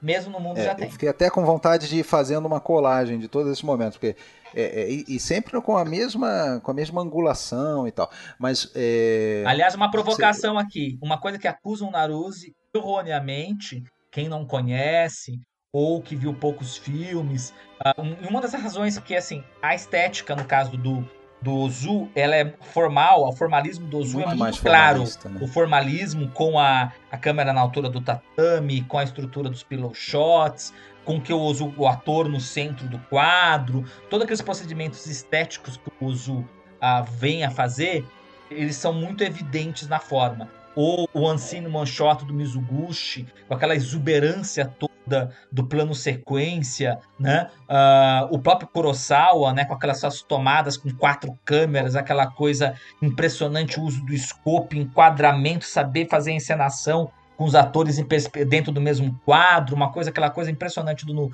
do, do, do, do, do Kurosawa. O Naruse, ele também é formalista. Porque assim, ele pode, aparentemente, quando no primeiro momento, que nem o, o, eu gosto da frase do Kurosawa, Kurosawa tem uma frase muito boa sobre o, o Naruse, eu vou pegar aqui do livro, que ele vai falar do estilo do Naruse. E aí ele vai falar isso daqui, eu vou ler aqui para vocês. Ou compara com o Rio, é, né? O método do Naruse consiste em encenar uma, um breve um plano muito breve, um após o outro. Mas quando nós olhamos a, nesses planos, muitos é, pequenos planos, uh, no, no, no, filme final, no filme finalizado, eles dão a impressão de um, de um longo, uh, de uma única tomada, um longo plano sequência. A fluidez tão perfeita, a ideia novamente da correnteza, né? A fluidez é tão perfeita que os cortes parecem ser invisíveis. Você não vê a costura, né?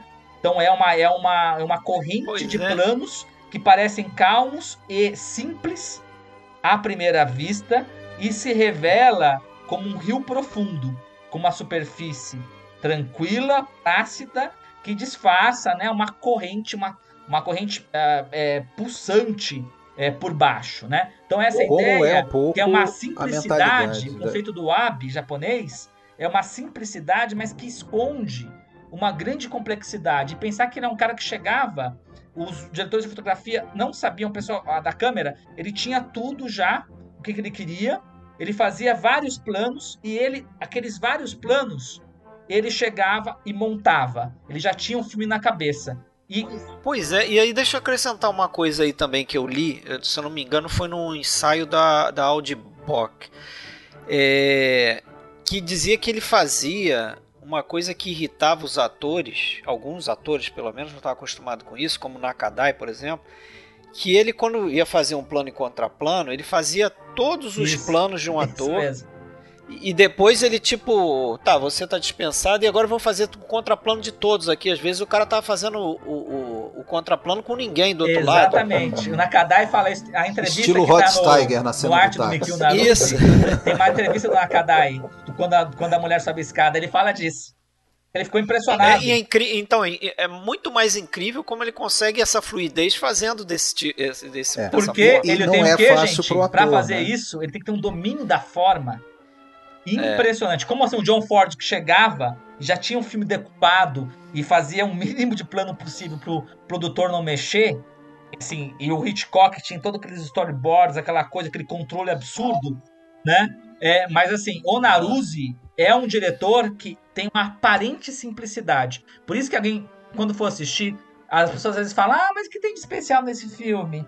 Cadê o movimento de câmera? Cadê o plano sequência? Cadê o plano tatame? Cadê aquilo que chamam que, que, que assim, que é uma coisa formal? É. Que hoje em dia, ó, eu vou falar, vou fazer uma provocação. Hoje em dia, as pessoas caem como é, é, é o ouro dos incautos. Tem plano sequência, ah, o filme todo filmado em plano sequência, que genial. Que coisa! É. As pessoas adoram pastel de vento, adoram formalismo virtuose, é. né? Esquecem Isso. que assim, é que nem o Sidney Lumet falou no 12 Homens que eu fiz a revisão. Eu for fazer o 12 Homens uma sentença, na, dentro a, a, a, os planos têm que ser orgânicos, a forma do que, que eu vou usar dentro daquela sala de júri, dos angulações de câmera, como que eu vou usar as lentes, elas têm que estar o que a serviço da narrativa. Então a forma a, não, não pode ser dissociada, a, separada do conteúdo, tem que estar a serviço, é o critério de adequação. Hoje em dia as pessoas querem só forma e as pessoas ficam encantadas com pastéis de vento e com um plano sequência é, pausa. Agora, posso fazer mais forma, uma provocação só, também? Só, só, só complementar, é. as pessoas querem forma e querem histórias é, sem, sem grandes encrencas, né? É, ou, ou, ou, repletas de ação vazia. É, então a maior crítica de todas essas que você falou é, é que, se, é, que eu vejo, né, que muita gente possa fazer no filme do Naruto é ah, são aqueles filmes em que não acontece nada. Ah, é, essa é famoso também. Essa não é... acontece nada, né? Esse é, é o clichê, né, de, desses comentários. Agora só só para acrescentar nessa questão da forma aí, é, algo que, que me chamou a atenção você citou Correnteza, vou voltar um pouco no Correnteza, apesar de não ser um dos filmes principais aqui. É, isso eu comecei a perceber no início do filme e fiquei com isso na cabeça até o final e, e comprovei, eu, eu notei isso em todos os planos que aparece a, a Kinuyo Tanaka é, falando desse formalismo né, com a câmera. É, você pode reparar quando você rever esse filme, praticamente todos os planos em que ela aparece, ela está falando para para a contraparte dela ali no, no filme, ela tá falando para quase que diretamente para a câmera. A angulação que ele usa ali para filmar aquela personagem é, é, é, quase como se ela estivesse quebrando a quarta parede, assim. Ela tá quase olhando para lente, para dentro da lente. E para mim, por que, que ele tá fazendo isso só com essa personagem? É porque ela é da, daquele filme ali, ela talvez seja uma das personagens mais honestas ali dentro daquela confusão toda de dinheiro, Sim. né? Ela não é a que está atrás de dinheiro ali, ela, ela é uma servente ali dentro do filme, mas ela não, parece que o dinheiro não importa muito para ela, então ela parece que é, é, uma personagem que não tem nada a esconder da gente. Né? E é ela que fala direto pra gente. As outras estão sempre meio inclinadas. Eu queria pegar esse gancho do Fred, fazer uma observação que às vezes nos filmes do Naruse eu tive essa essa impressão, essa dúvida no, na questão do, do Correnteza, e eu acho que cabe um pouco no Som da Montanha, é a questão do protagonismo, né? Porque ele trabalha com uma dá a impressão com uma polifonia, né? Com, com várias vozes Muitas. ali. Uhum, e às sim. vezes a gente tem uma certa dúvida de quem é o, é o verdadeiro protagonista do filme, né? É, e, e, quem é o dono do ponto de vista. Né? No caso do Correnteza é interessante porque o ponto de vista, todo mundo, quem assiste aquele universo é a criada, né? Ainda que em alguns momentos ela não, ou em quase todos, ela não possa fazer muito para transformar aquele local, aquele local para mudar aquele ambiente, ela apenas assiste passivamente as coisas que ocorrem ali. No caso do Som da Montanha, fica também uma, uma dúvida, né? É, de quem que é a, a, a figura, é, a, principal figura ao centro, né? É a, é, é a mulher ou é o sogro, né? Ou é o homem mais velho? Nesse ponto, o, o, a gente não comentou ainda, ou já foi comentado no passando, que, que esse filme é baseado no livro do Yasunari. Kawabata, né, que é Sim. um escritor ganhador de prêmio Nobel. Primeiro japonês né? a ganhar prêmio Nobel da literatura. Isso, isso. E inclusive para quem conhece o Páginas de Loucura de 26, é um outro filme baseado em conto dele, né? É, aliás, ele foi, na verdade, o autor da ideia para o filme, né? O Ótimo Páginas de Loucura de 26. É maravilhoso filme, é, aqui no Gaza, né? É um cara, Gaza, é um cara é. que escreveu o roteiro daquele filme que eu já citei aqui, que foi o primeiro falado do, do Naruse no PCL, que é o Três Irmãs Coração Puro. Ele, não, ele, ele, escreveu o conto e fez o próprio roteiro do filme, que eu achei um, um filme excelente, assim, é, inclusive muito inventivo pelo uso do som e tal. E, e o que acontece é o seguinte: no romance dele, e o protagonismo absoluto era do sogro. Isso. Né? Aquele, Ogata, aquela figura do, do Shingo, né? O Gata, o senhor Ogata, que no filme é o, o Soyemamura. O, o, o Naruse, muito inteligentemente, usando todo o carisma aí da, da Setsuko Hara, ele, ele divide, ou até eu acho que pende oh, mais para ela. Aliás, né? um detalhe: quem, o, o Naruse é um, dos, é um dos diretores que trabalha com muitas roteiristas mulheres. Exatamente. Não só adapta a Fumiko autoras, Hayashi, né? mas a, a, não só a Fumiko Hayashi, a relação com a Fumiko Hayashi, os seis adaptações, né? Mas ele tem muitas roteiristas. Aliás, a roteirista que faz O Som da Montanha é uma roteirista. Que está tá fazendo o roteiro a, adaptado a do livro, uhum. do livro do Kawabata. Isso é uma coisa importante, tá? Você empregar roteiristas. Porque geralmente você pensa no Mizuguchi, uh, nos outros grandes mestres, eles trabalham com o quê? Roteiristas masculinos, homens, né? Escritores. Masculinos, exatamente. Sim, sim. Sim. Agora é interessante que o, o, o Kawabata ele era muito amigo do, do Mishima, né? Que se matou. Isso. É, o Mishima que escreve, ele... inclusive, a, a Nobel da Literatura, ele escreve a recomendação. Né? Isso. Né? E quando o Mishima se suicidou em 68, 68 por ali, o, o, o Kawabata chegou a escrever tipo uma condenação pública, assim, né, se, se, se pronunciando contra, né. E o próprio Kawabata, quatro anos depois, se suicida, apesar de que tem muita teoria de que foi acidental, né. Foi ele deixou escapar o gás lá quando foi ligar o, o fogão, o aquecedor, alguma coisa assim, não percebeu e, enfim. Mas é, isso o autor do livro, mas ele ele teve essa, essa importância na, na carreira do, do Naruse, né, com, com várias histórias. Na verdade, eu acho que foram três ou quatro filmes, não mais que isso. Eu acho que a Fumio Hayashi, que, que hoje, infelizmente, nenhum dos filmes que a gente vai falar nasce de obra dela, mas é muito importante. O Vida de Casado, que o Fred já falou bastante, foi a primeira adaptação do Naruse de obras da Fumio Hayashi. E hoje, para encerrar a preparação, eu vi o filme que o Naruse faz baseado na, num, num, livro biográfico dela, que é muito bom, que é o Caminhada Sem Destino, 62. É outro que você anota para lançar um dia. Ah, com certeza. Agora, essa questão do espaço, voltando só uma coisa que você falou, eu acho até que para a gente, talvez fechando aí o, o Som da Montanha, é, mas, claro, é, fiquem à vontade querendo falar mais, mas eu vou pular justamente para a cena final, né? Porque esse filme tem mais cenas belíssimas, como aquela cena do, do apagão, né? Da, da sim, eles são sim. obrigados a acender velas. A sequência e, final é puro, puro Naruto. É a final do parque, né? Quando é você falou do, da questão do espaço aberto, né? Do espaço aberto, aquele sopro de vida. E é num espaço aberto que eles se encontram pela última vez na, no filme, né? Em que ela tá ali meio que recebendo a bênção dele para uma liberação, né? Uma libertação daquela vida dela, né? Só que essa cena, Alexandre, tem um detalhe curioso, né? Que eu, que eu, que eu vejo e me marca. A, a, você tem esse sentido de liberdade, dessa abertura, desse entendimento, né? Uma cena linda, mas a gente observa o fundo, aquelas árvores secas, né? E isso dá uma, um, um, uma espécie de um contraste, né? É, ao mesmo tempo você está ao ar livre, você está né, em um ambiente, digamos assim, é, mais tranquilo, mas ao mesmo tempo você tem a representação da árvore seca ao fundo, como se é, algo tivesse realmente faltando, né?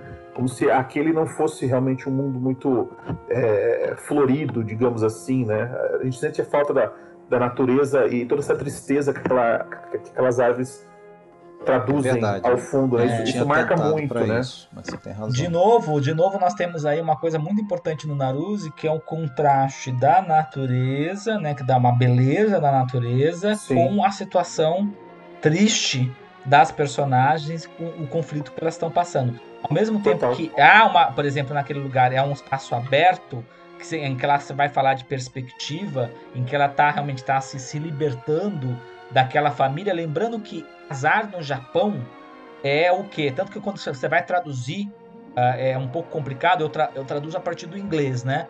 As listas de diálogos que são fornecidas. Eu fiz a tradução do Som da Montanha. E uma coisa que eu tive que na época coloquei, mas que era difícil, porque uh, ela chama ele, o senhor Ogata, de pai.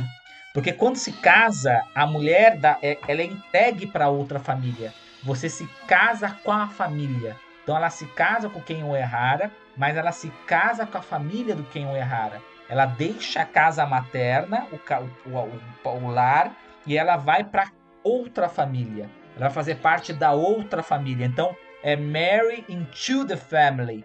Então isso é muito importante, essa ideia de, de adentrar a, a, outra família. Então ela tá naquela família e ela chama ele de pai. No japonês eu tive que colocar sogro. Para as pessoas, não, senão vai ficar uma coisa para o ocidental muito incestuosa, mas que é uma ambiguidade do filme.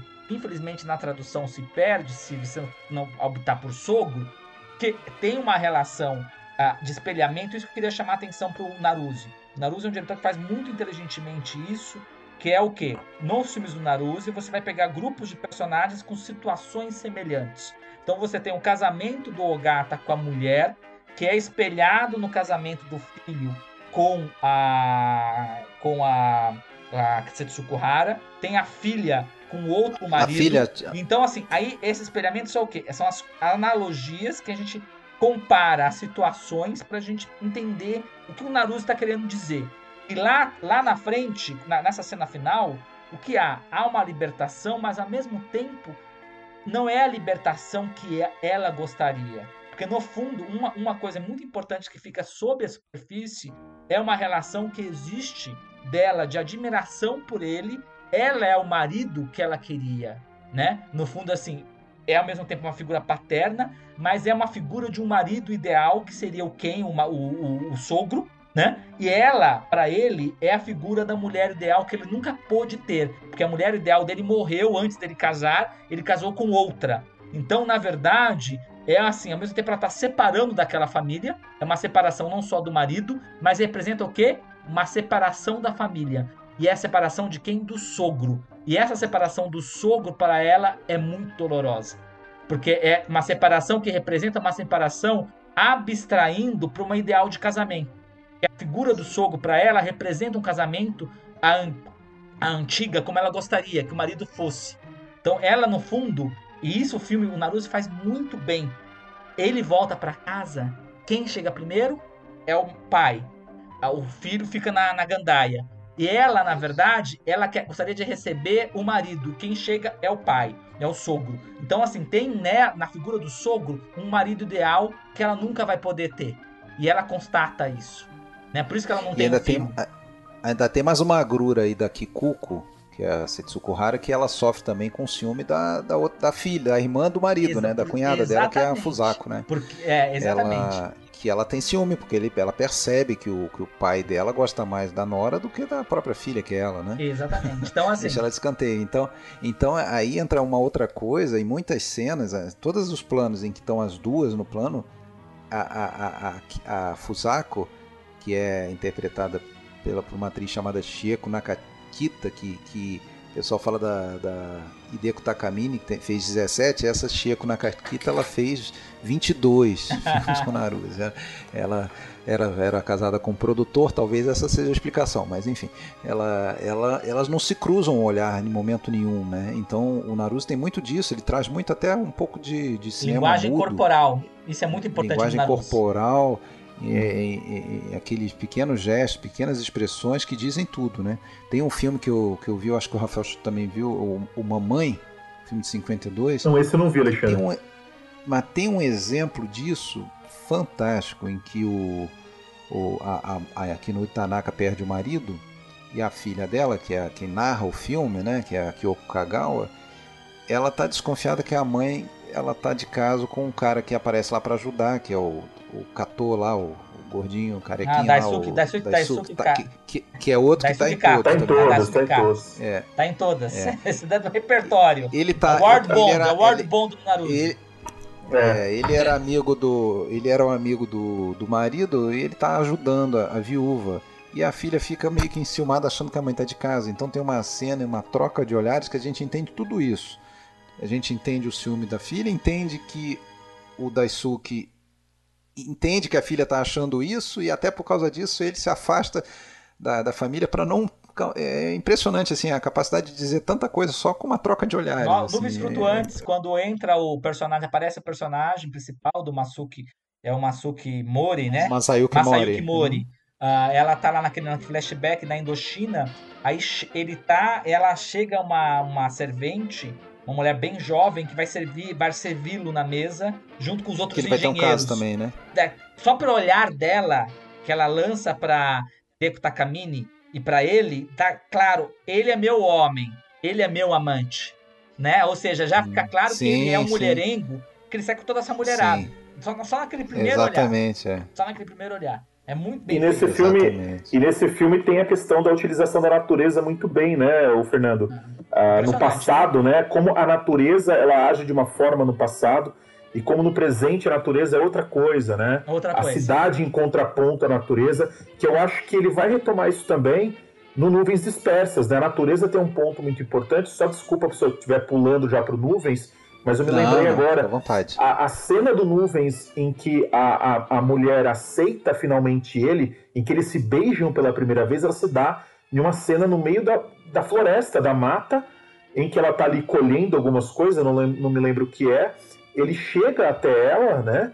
E você tem ali uh, a consumação pelo beijo finalmente entre aqueles dois, aqueles dois personagens. E isso em uma natureza florida, no verde muito forte, uh, em um local ensolarado, né? Totalmente em contraponto à, à, à cidade, a forma como o Naruse vai mostrar a cidade em filmes como eu acho que o melhor exemplo é quando a mulher sobe a escada, né? Pegar só o gancho, já que você falou disso, né? Porque é tal como nos filmes do Ozu, a gente até às vezes fica confuso com aqueles títulos, porque os títulos já aludem. São parecidos. Eles já aludem à questão da natureza, né? Tem sempre então, a nuvem. Eu anotei aqui, né? Eu anotei aqui do Naruto, coisas relacionadas à natureza, a fenômenos naturais, a nuvens, a, a... tem o avalanche, tem o som da montanha, flor do crepúsculo, nuvens flutuantes, correnteza, chuva repentina, nuvens de verão. Nuvens de verão, hein, falar. Chega... É nuvens tem várias. Chegada do outono, quatro nuvens, nuvens dispersas. É, de alguma maneira está se relacionando com essa coisa do ciclo da vida, né, da, da, da, da continuidade, é, das estações do ano ou da, da passagem das nuvens. Né? O nuvens dispersas era, o nuvens flutuantes era aquela, aquele, aquelas pessoas repatriadas depois da guerra, meio sem, sem rumo na vida, né? Tá flutuando por aí, né? Sem é, para onde o vento levar, né? Sem, sem, sem, sem, sem é. uma direção. Vamos passar para o próximo? Vamos, vamos lá. Vamos lá. Ele, ele tem essa fase fantástica aí de 51 até mais ou menos 56, aí dá para dizer que com correnteza. Isso na visão da crítica maior que que aí eu acho que é um fenômeno que o Fernando também gostaria de falar que é a questão do próprio contexto do cinema japonês, como de, de resto eu acho que no mundo todo, né, na virada, na chegada da televisão, na virada para os anos 60, é, começa todo um cinema de contestação, de contracultura no mundo todo e no Japão não foi diferente, né, com a com, a, com o Sun Tribe Filmes, né, no Bago, é, como filmes aí mais apelativos um pouco para concorrer com, com, com esse tipo de filme do Naruse passou a ser o filme típico de televisão, né? de novela de televisão para as mulheres que iam ver os filmes do Naruse até os anos 50, em tese estariam indo é, em casa agora vendo as novelas. Então esses filmes não cabiam mais naquele momento ali. Né? Se manter fazendo esse tipo de filme, carregando mais ainda nas cores, seria quase uma, um ato de, de enfrentamento desse novo cinema, né, Fernando?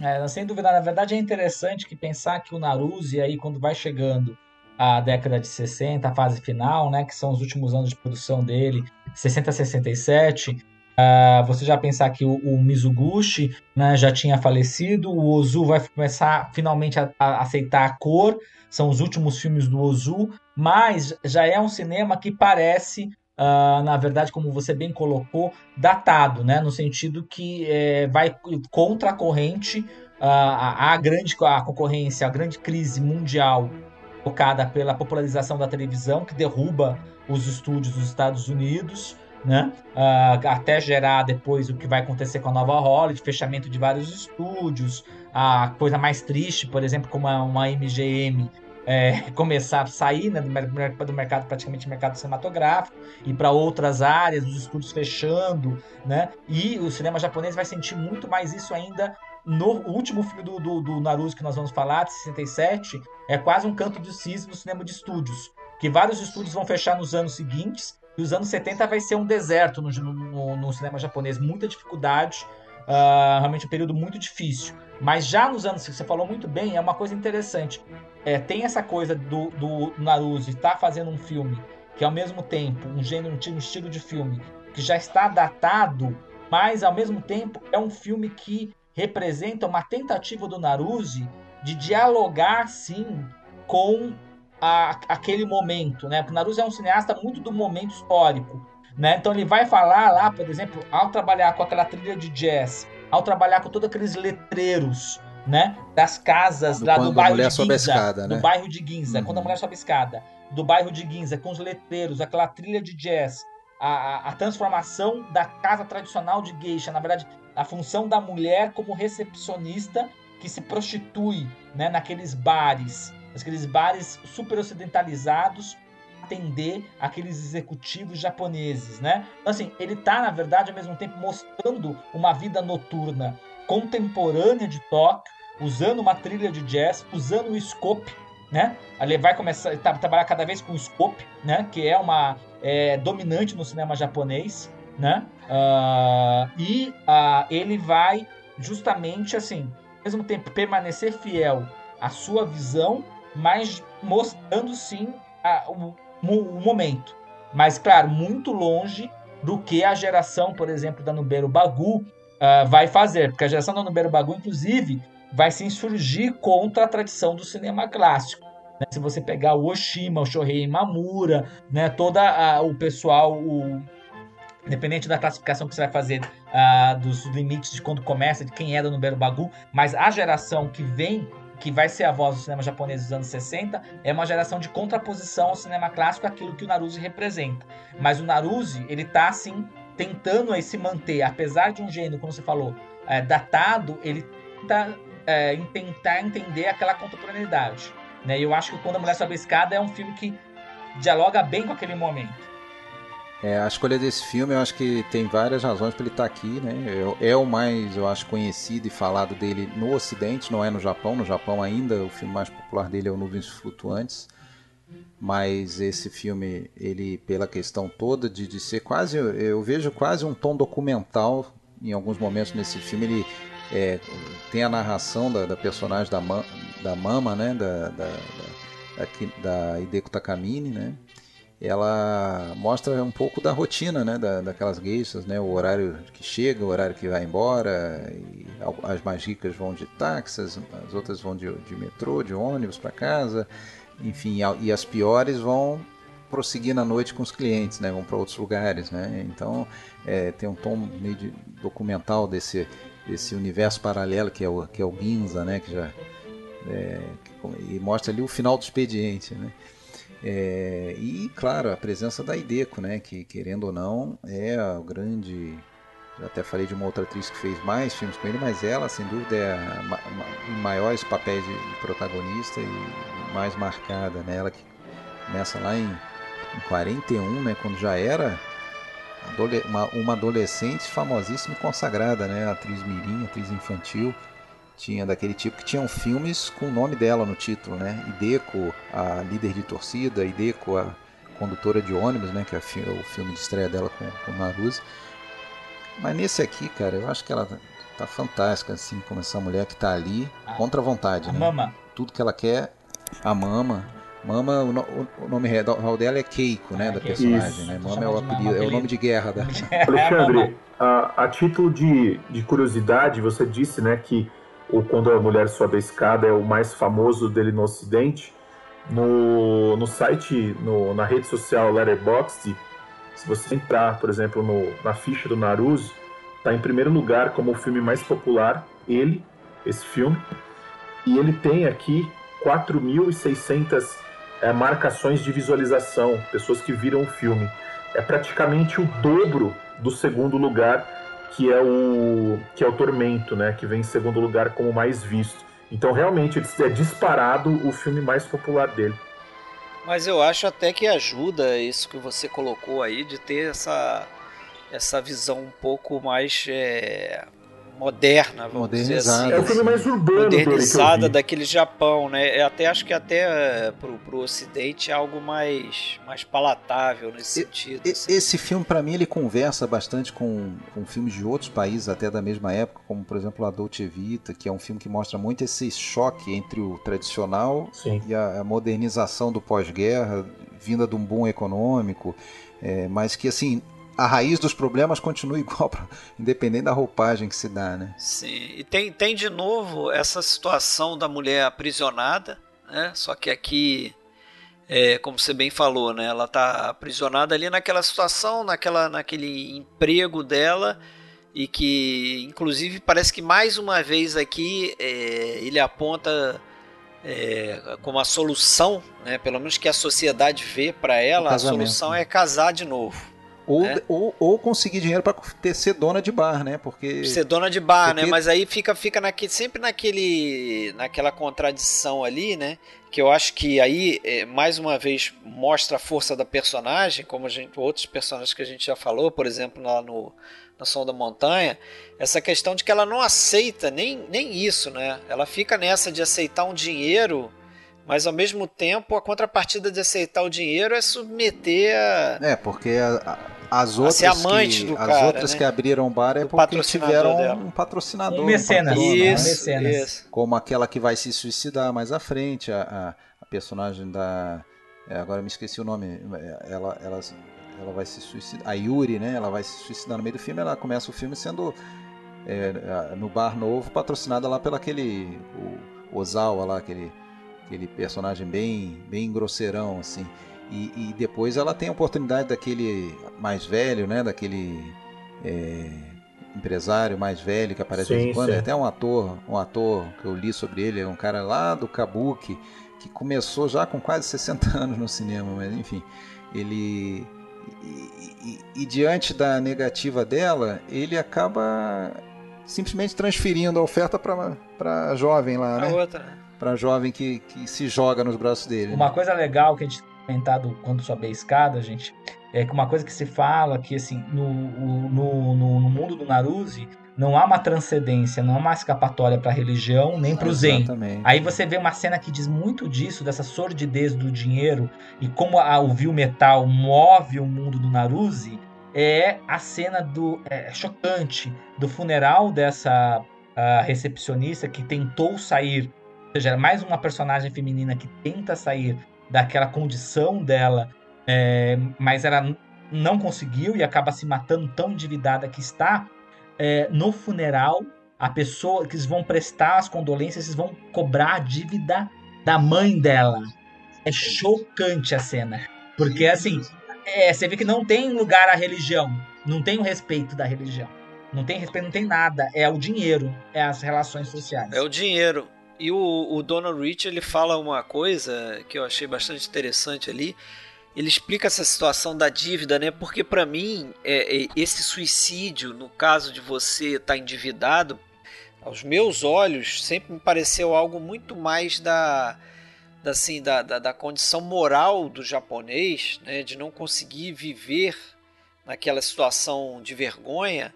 Mas ele diz que não, que essa questão do, do suicídio por estar devendo é porque o nível de cobrança era algo surreal. Inclusive, às vezes eles envolviam é, pessoas da Yakuza. Então o cara não largava do seu pé, você tinha que pagar de qualquer jeito.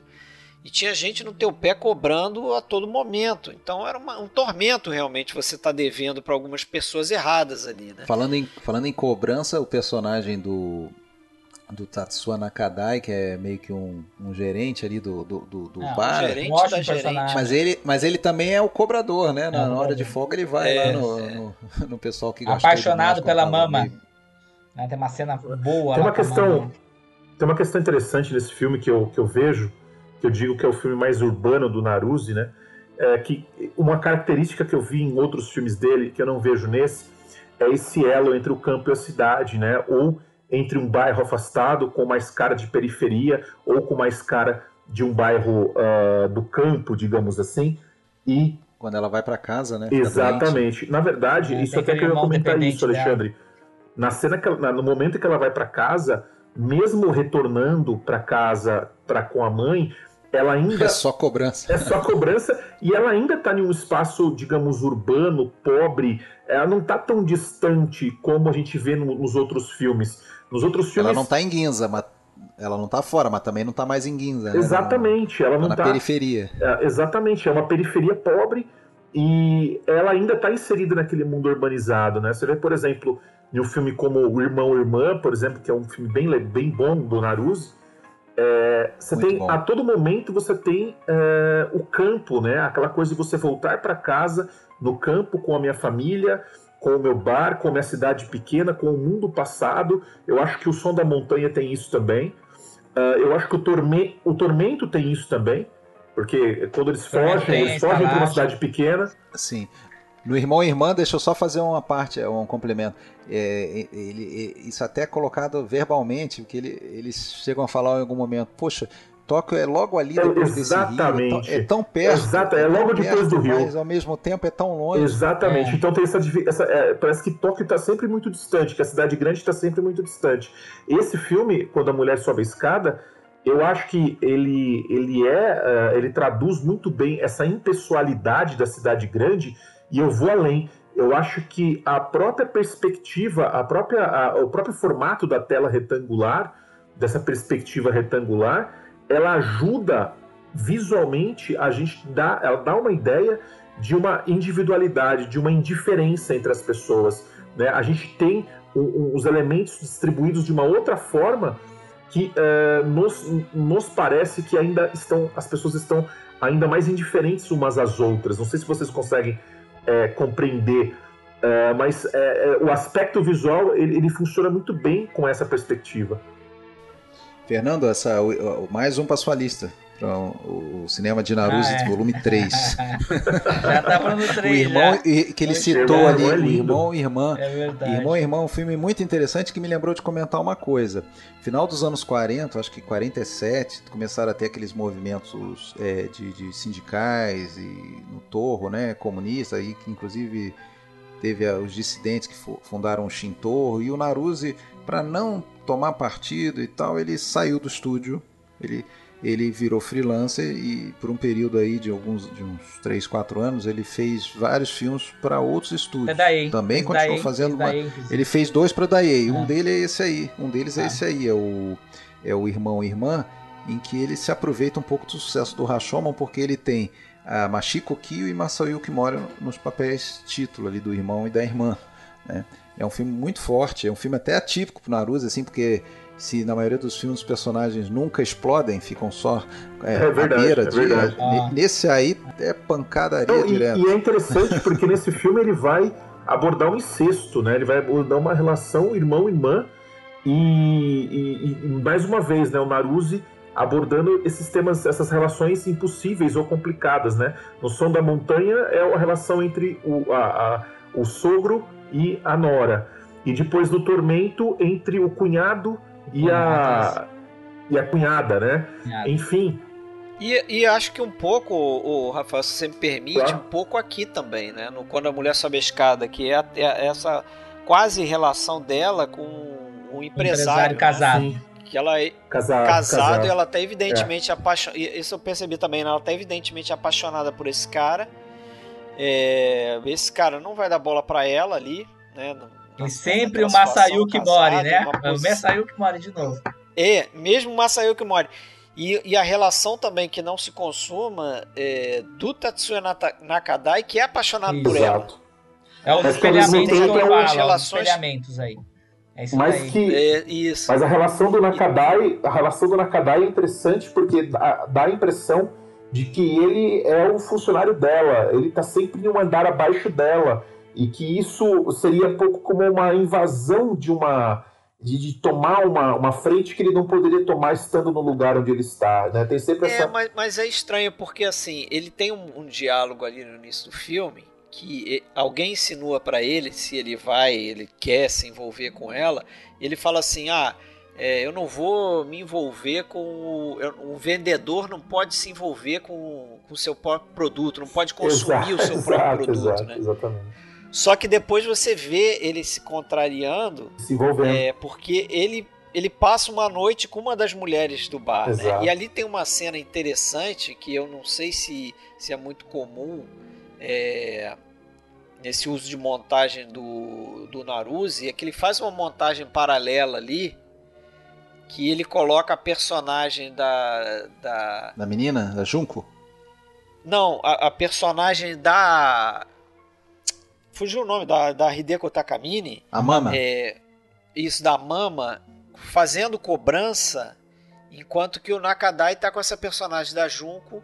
É, mas é, eu li é... em algum lugar que essa, essa noite que ele passa com. Ele passa. Ele, não só essa, outras, justamente para apaziguar um pouco o, o, o, desejo que ele tem pela mama, que, que, que ele, ele né, o sonho de consumo dele é a mama, né, que ele respeita, porque sabe sim, que ela é diferente sim, das sim. outras. Mas ele, já que não vai conseguir mesmo, ele se distrai com as outras para ver se esquece ela, né? Aliás, é, tem uma história, uma anedota curiosa, tá no DVD, no Arte do Mikio Naruse, tem a entrevista do Tatsuya, né? O Tatsuya, ele conta que uma coisa que, que foi marcante das gravações é que aquela cena, uma cena muito forte, uma cena, a cena final entre os personagens, do Tatsuya Nakada e a Hideko Takamine. Tem violência é física, a cena né? que ele se declara a ela, ele tenta ficar com ela, e há uma violência física, ele dá um tapa nela. E realmente o Naruse pediu, instruiu ao, ao no caso, ao Tatsuya Nakadai, Nakadai, que desse um tapa de verdade. E ele ficou impressionado, vou ter que dar um tapa de, tapa de verdade. E aí ele tomou, tomou todo, todo cuidado para não machucar a Hideko Takamine, mas ele teve que dar o tapa, porque aquilo era um desabafo daquele personagem que realmente desejava ela, saía com outra, saía com outra mulher, mas pensando nela. Então ele tinha é, aquele desejo ela. por ela muito grande. Mas ela o desprezava, ela não tinha nenhuma relação com Ela sempre o afastava. E tem uma, tem uma outra coisa, quer dizer, é, faz parte de tudo isso que a gente está falando sobre a vida dessas mulheres, sejam geishas, sejam é, bar hostas, seja, que é o seguinte, é, é, é, é elas dependem da beleza delas, que é uma coisa fugaz, é uma coisa que vai embora logo. Então elas precisam fazer o pé de meia rápida. Daí esse desespero né, das mais atiradas de conseguir o seu patrono, né, extrair o máximo que puderem dele. Né? É, a gente vê, inclusive, uma, uma cena recorrente também, um tipo de cena recorrente na filmografia dele, só é, é a mulher envelhecendo Apesar de que geralmente são mulheres nos filmes de 30 anos, 30 e poucos anos, já. já é, a própria Mama, a própria Mama já é uma é. personagem que está envelhecendo, que, e, e ela tem é, essa crise. Se olhando no espelho, né? É. Se olhando no espelho, quando ela está na casa dela se recuperando, ela olha no espelho e fala assim: sinto minha juventude indo embora a cada dia. É, isso é muito comum. Isso lá no filme mudo já tem a primeira, a primeira bar hostess do, do, do Naruse lá, o Mitsu, né? Eu acho que no. no sonhos cotidianos, né? E até antes dela, uma outra também. É, isso é muito comum, essa preocupação. Tem uma que já no filme de 33 lá que está arrancando cabelo branco do, do, da cabeça, coisa desse tipo.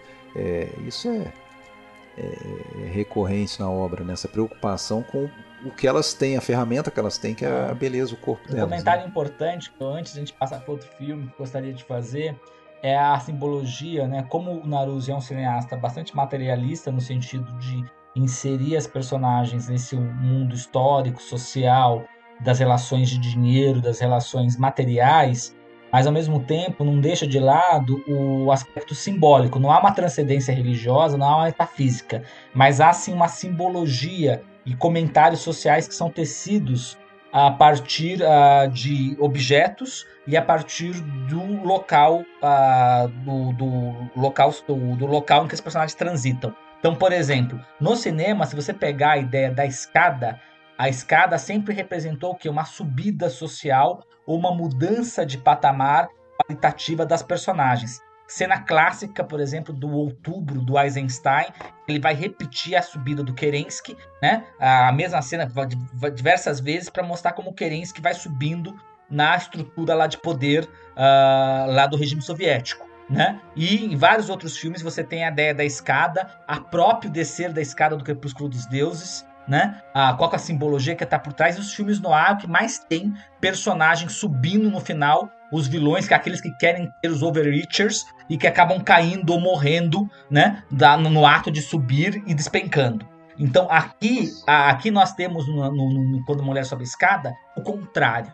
Ela sobe para ela uma tortura, porque no fundo ela sobe para aquele bar, se torna um personagem, mas aquele personagem que ela não quer ser, ela sabe o que está por trás daquilo. Ela sabe que é uma vida de humilhação, uma vida de dependência, mas que é o papel social que ela tem que é, exercer. Então, esse quando a mulher sobe a escada é extremamente cruel, porque no fundo, se você pensar, o subir a escada para nós é uma ascensão social, uma vida, uma carreira, como a gente fala na literatura, né?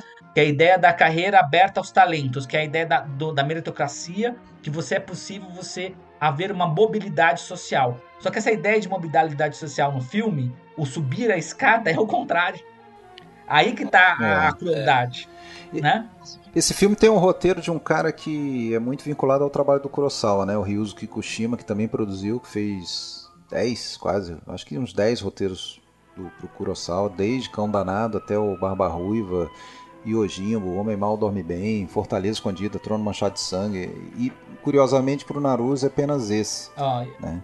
E é, e é o, o, Fernando, voltando a esse assunto aí, é interessante esse arco, né, desse roteiro, disso tudo que você falou, porque ele apresenta pra gente é, o problema logo no início do filme.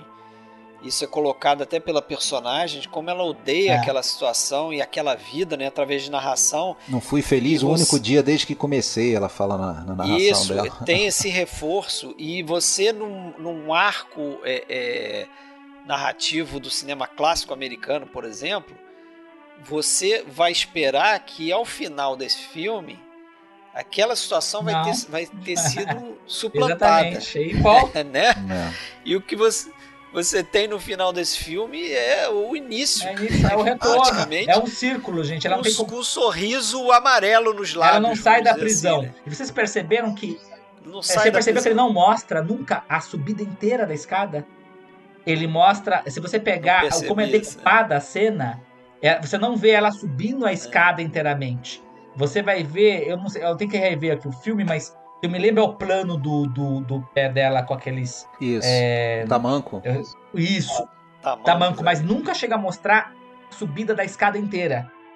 Ela não. Mostra um plano de baixo. Um plano de baixo, tem um plano de baixo, mas não chega a mostrar tudo, né? depois ela chegando. Chegando, tem só Sim. isso, né? Uma vez. Agora, uma pergunta, Rafael, vou perguntar, sorteio, Rafael. com que, com que filme do mestre Fellini esse filme tem uma, uma relação que eu duvido que o Ryuzo Kikushima não tenha visto em filme de 57 e posto uma, uma situação nesse roteiro aí? Inclusive tem, aparece o nome. Eu já sei. É, Cabiria? Cabiria, claro. Claro, bem pensado. Aparece um bar chamado Cabiria é nesse verdade, filme. É verdade, é verdade. É. Aparece um bar Cabiria nesse filme. Pô, aquela situação do Daisuke Kato que engana ela. Cabiria sobe escada também. Perfeito. Né? Cabiria sobe escada também lá para aquele cara lá que ela idealiza lá, que é um ator, né? Isso, e o cara quase mata ela depois. E o Daisuke é um, é um lunático, né? Que se finge um cara de posses. Fazer uma observação aqui, eu acho que até pode ser um gancho pra gente já pular pro próximo, que é a questão do, do melodrama, né? Que é um, é um subgênero aí é, caro pro Naruse.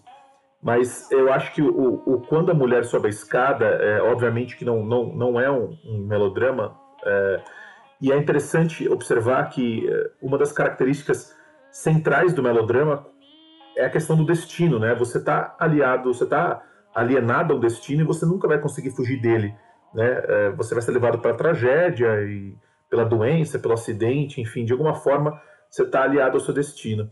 Uh, no, quando a mulher sobe a escada, a, ela começa e termina no mesmo lugar, né? Eu acho que não tem uma ideia de destino, você tem uma ideia de acaso que é o contrário do que a gente vai ver em outros filmes do Naruse, que aí sim você tem a questão do destino muito bem desenhada. E aí sim que eu acho que a gente desenha o melodrama, né?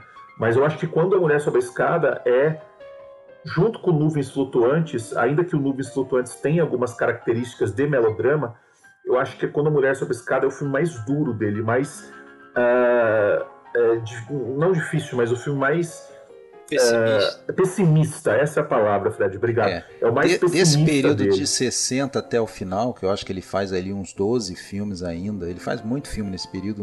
No ano, no ano de 1960 apenas ele lança quatro filmes. Esse foi o primeiro, quando a mulher sobe escada, depois lança outros. Maioria deles em cores, mas já quase todos eles indo para o lado do, do melodrama. Né? Eu acho que antes de pular para o Nuvens Dispersas, cabe então a gente fazer uma escala rápida no Tormento, que é o outro filme da é, Caixa da Versailles. Ah, lindo filme, é. lindo filme. Lindo filme. Que também já é um filme com melodrama Sim. no grau. Na, é, é até máximo, isso que eu ia né? comentar. Eu acho que nesse filme o, o melodrama se desenha muito claramente e no Nuvens Dispersas principalmente. E aqui já que a gente, como a gente já entrou no Tormento, eu arrisco dizer que esse filme tem um dos closes mais lindos que eu já vi na história do cinema, que é a última imagem do filme, né? Que aquele, aquele momento que a gente correndo, né? é aquele momento que a gente está com o coração na mão ali, né? Quase morrendo assistindo o filme. E você tem aquele close ali que é uma das coisas mais extraordinárias que eu já vi.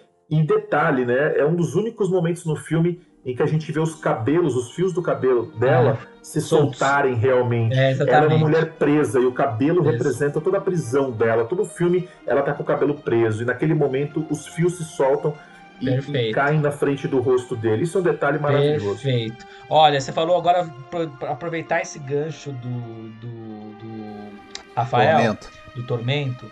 para também fazer uma observação ao nosso ouvinte, né? Nosso que está tá escutando aqui que não conhece o Naruse.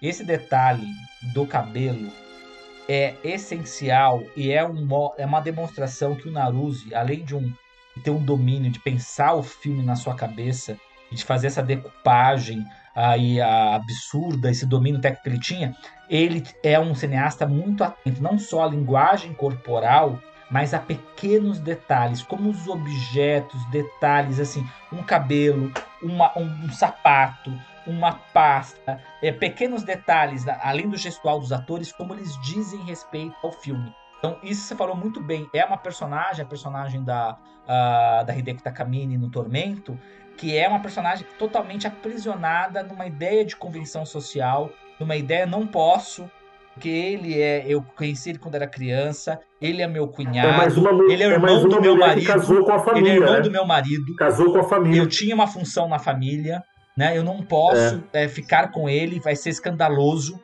Então ela é presa, ela não consegue dar vazão àquela paixão, dar vazão a um possível amor. Então, esse momento que é, ele, é, ela vai ter essa descoberta do, do, que aconteceu com ele, é impressionante. Realmente é um, é um detalhe que, se, que você falou muito bem. No cinema do Naruto, uma dica para vocês que vão começar a ver os filmes do Naruto, que estão ouvindo a gente, vocês vão pegar muito isso. É como, por exemplo, genial no Nuvens Flutuantes, um momento em que há um plano, quase um pillow shot, que é o, o, o sapato desgastado, é, sujo, do personagem do Masayuki Mori para mostrar a sua decadência social. Ele vai visitar a personagem a, da Hideko Kamini que está em um grande momento da vida dela, assim, na verdade se prostituindo quase para aquele uh, cunhado dela que a estuprou, né? Uh, e é um pica picareta, e ele vai visitá-lo e ele está muito mal. E aí você ele corta mostra Ela o, olha o, sapato, sapato dele e já entende a situação é, dele. Na né? verdade, a situação dele é muito bem feito, assim, são pequenos detalhes né? Que o, como o Naruto ele se é, é concentra nesses detalhes para nos contar a história. Então, um... há, uma coisa semelhante também no Vida de Casado, que o personagem ele tem um, um, um sapato novo e é, quando ele está prestes a se afastar da mulher, é, o sapato é roubado e ele e quando ele vai visitar a mulher ele está com o sapato velho. É. é diferente, por exemplo, no, no Ozu, você tem as roupas no varal, você tem a, a chaleira, mas assim, é aquelas são As objetos do pilochotes, né? os objetos do cotidiano que fazem essas transições, essas, essas é, digamos, essas uh, prestas da narrativa, Sim, né? É. Uh, aqui não, aqui você tem o que o Nonaruse tem, quando esses objetos aparecem, e são objetos que se circunscrevem muito à história, ao conflito e à dramaturgia das personagens. Então tem um uso diferente. É.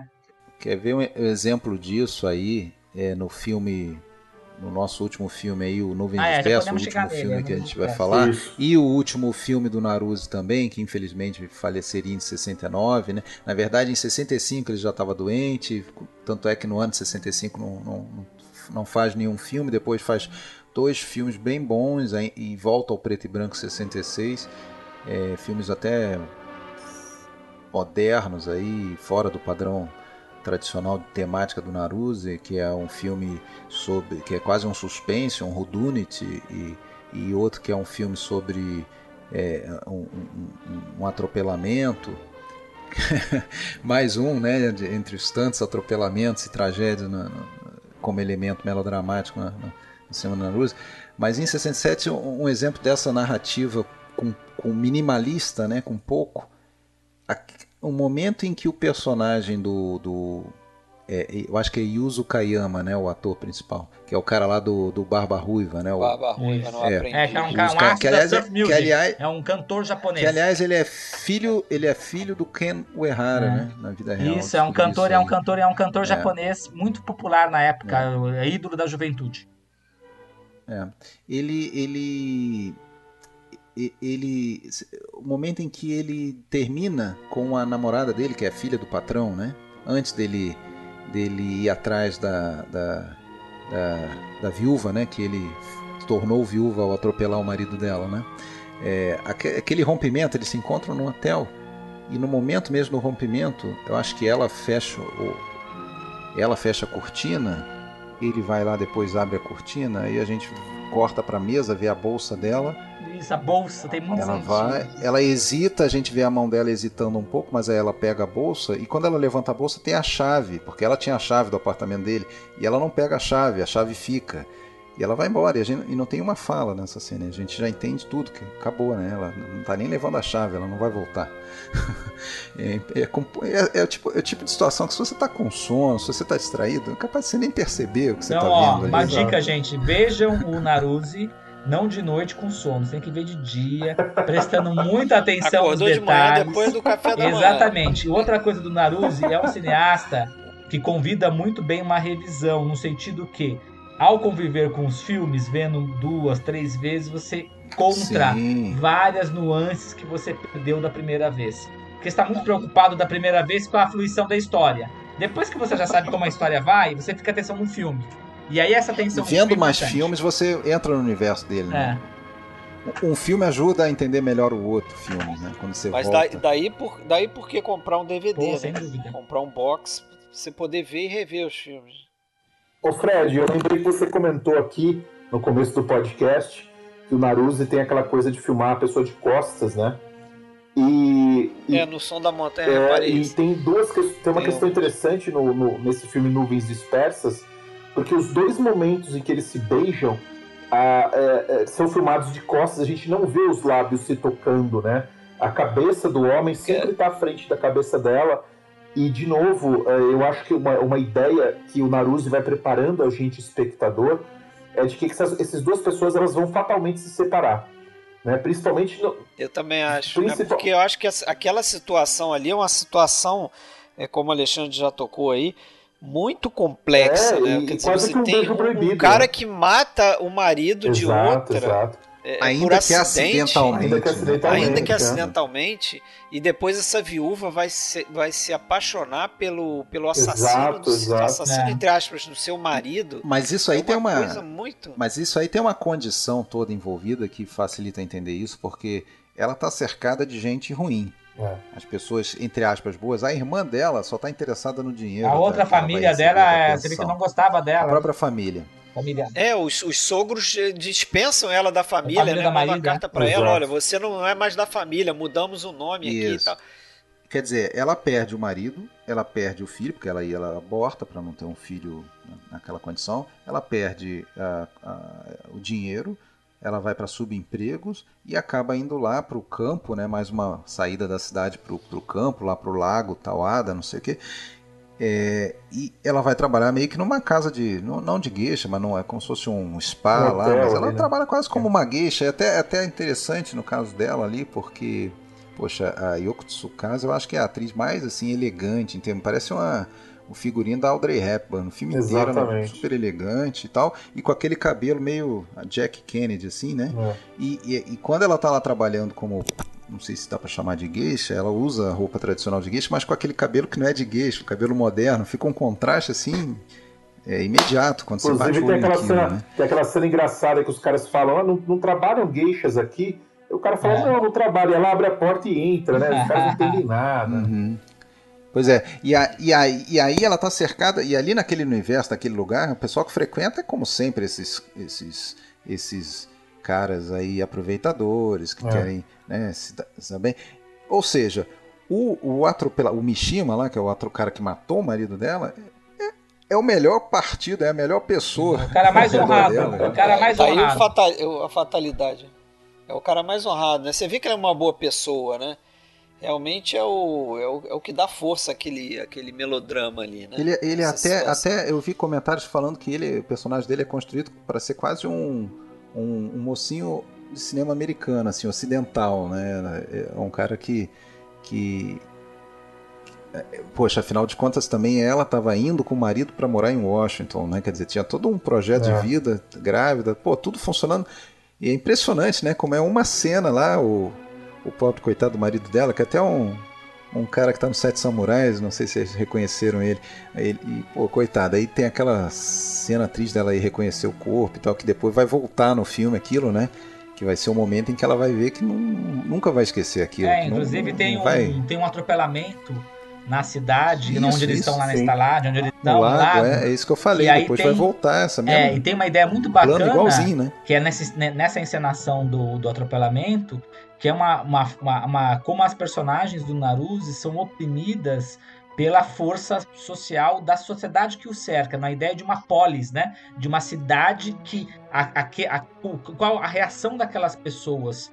E eles estão na varanda, né? E as pessoas estão olhando para eles, sempre essa preocupação de como a, a, sociedade vai ver um possível é, romance de uma mulher cujo marido foi morto acidentalmente pelo novo marido né? Qual a, sus a suspeição que vai ter, o escândalo que vai ter em torno disso e como eles não superam. E aliás, uma coisa que eu até coloquei no canal Versátil é, é um dos finais mais lindos, aquela caminhada que ela faz.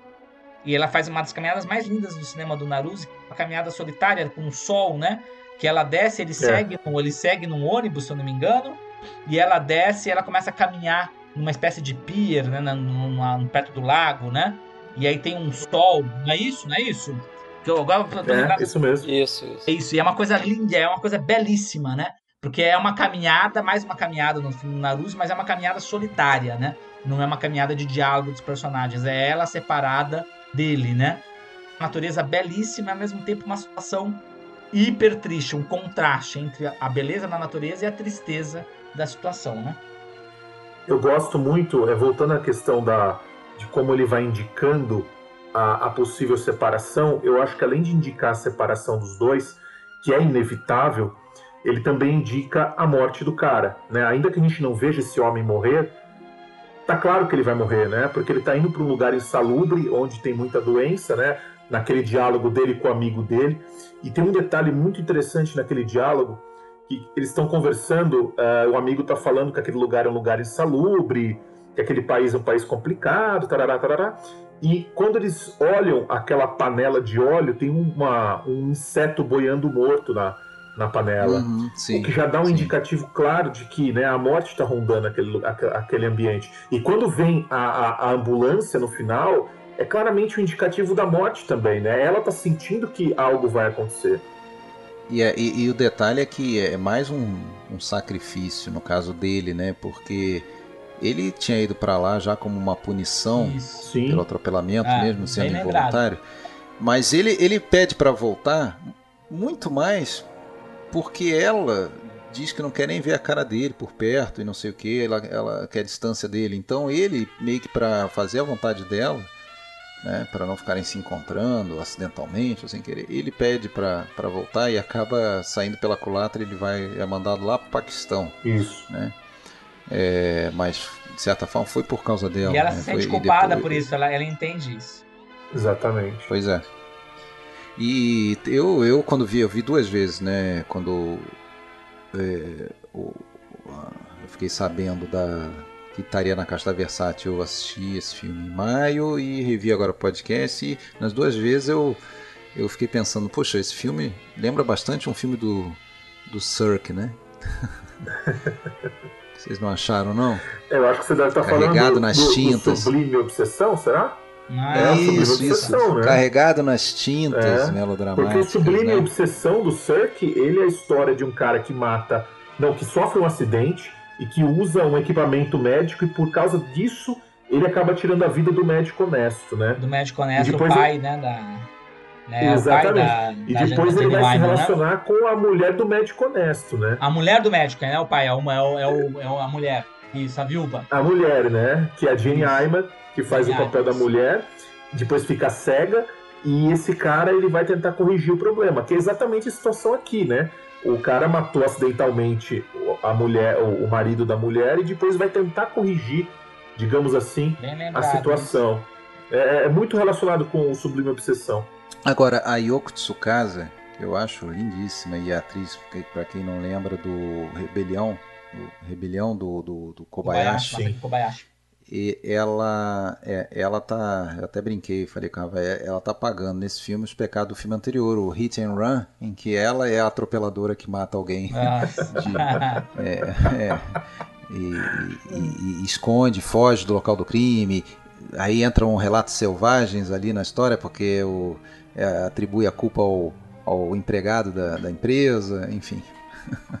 Tem, tem todas essas. E essa coisa do acidente, né? É assim, impressionante. Eu, eu também, outra contabilização que eu pensei em fazer, mas nos mudos eu lembro que em todos tem uma, um, uma tragédia. Um, um atropelamento de carro, na maioria das vezes, às vezes de trem, coisa boba assim, atropelamento por um trem e sobrevive, detalhe.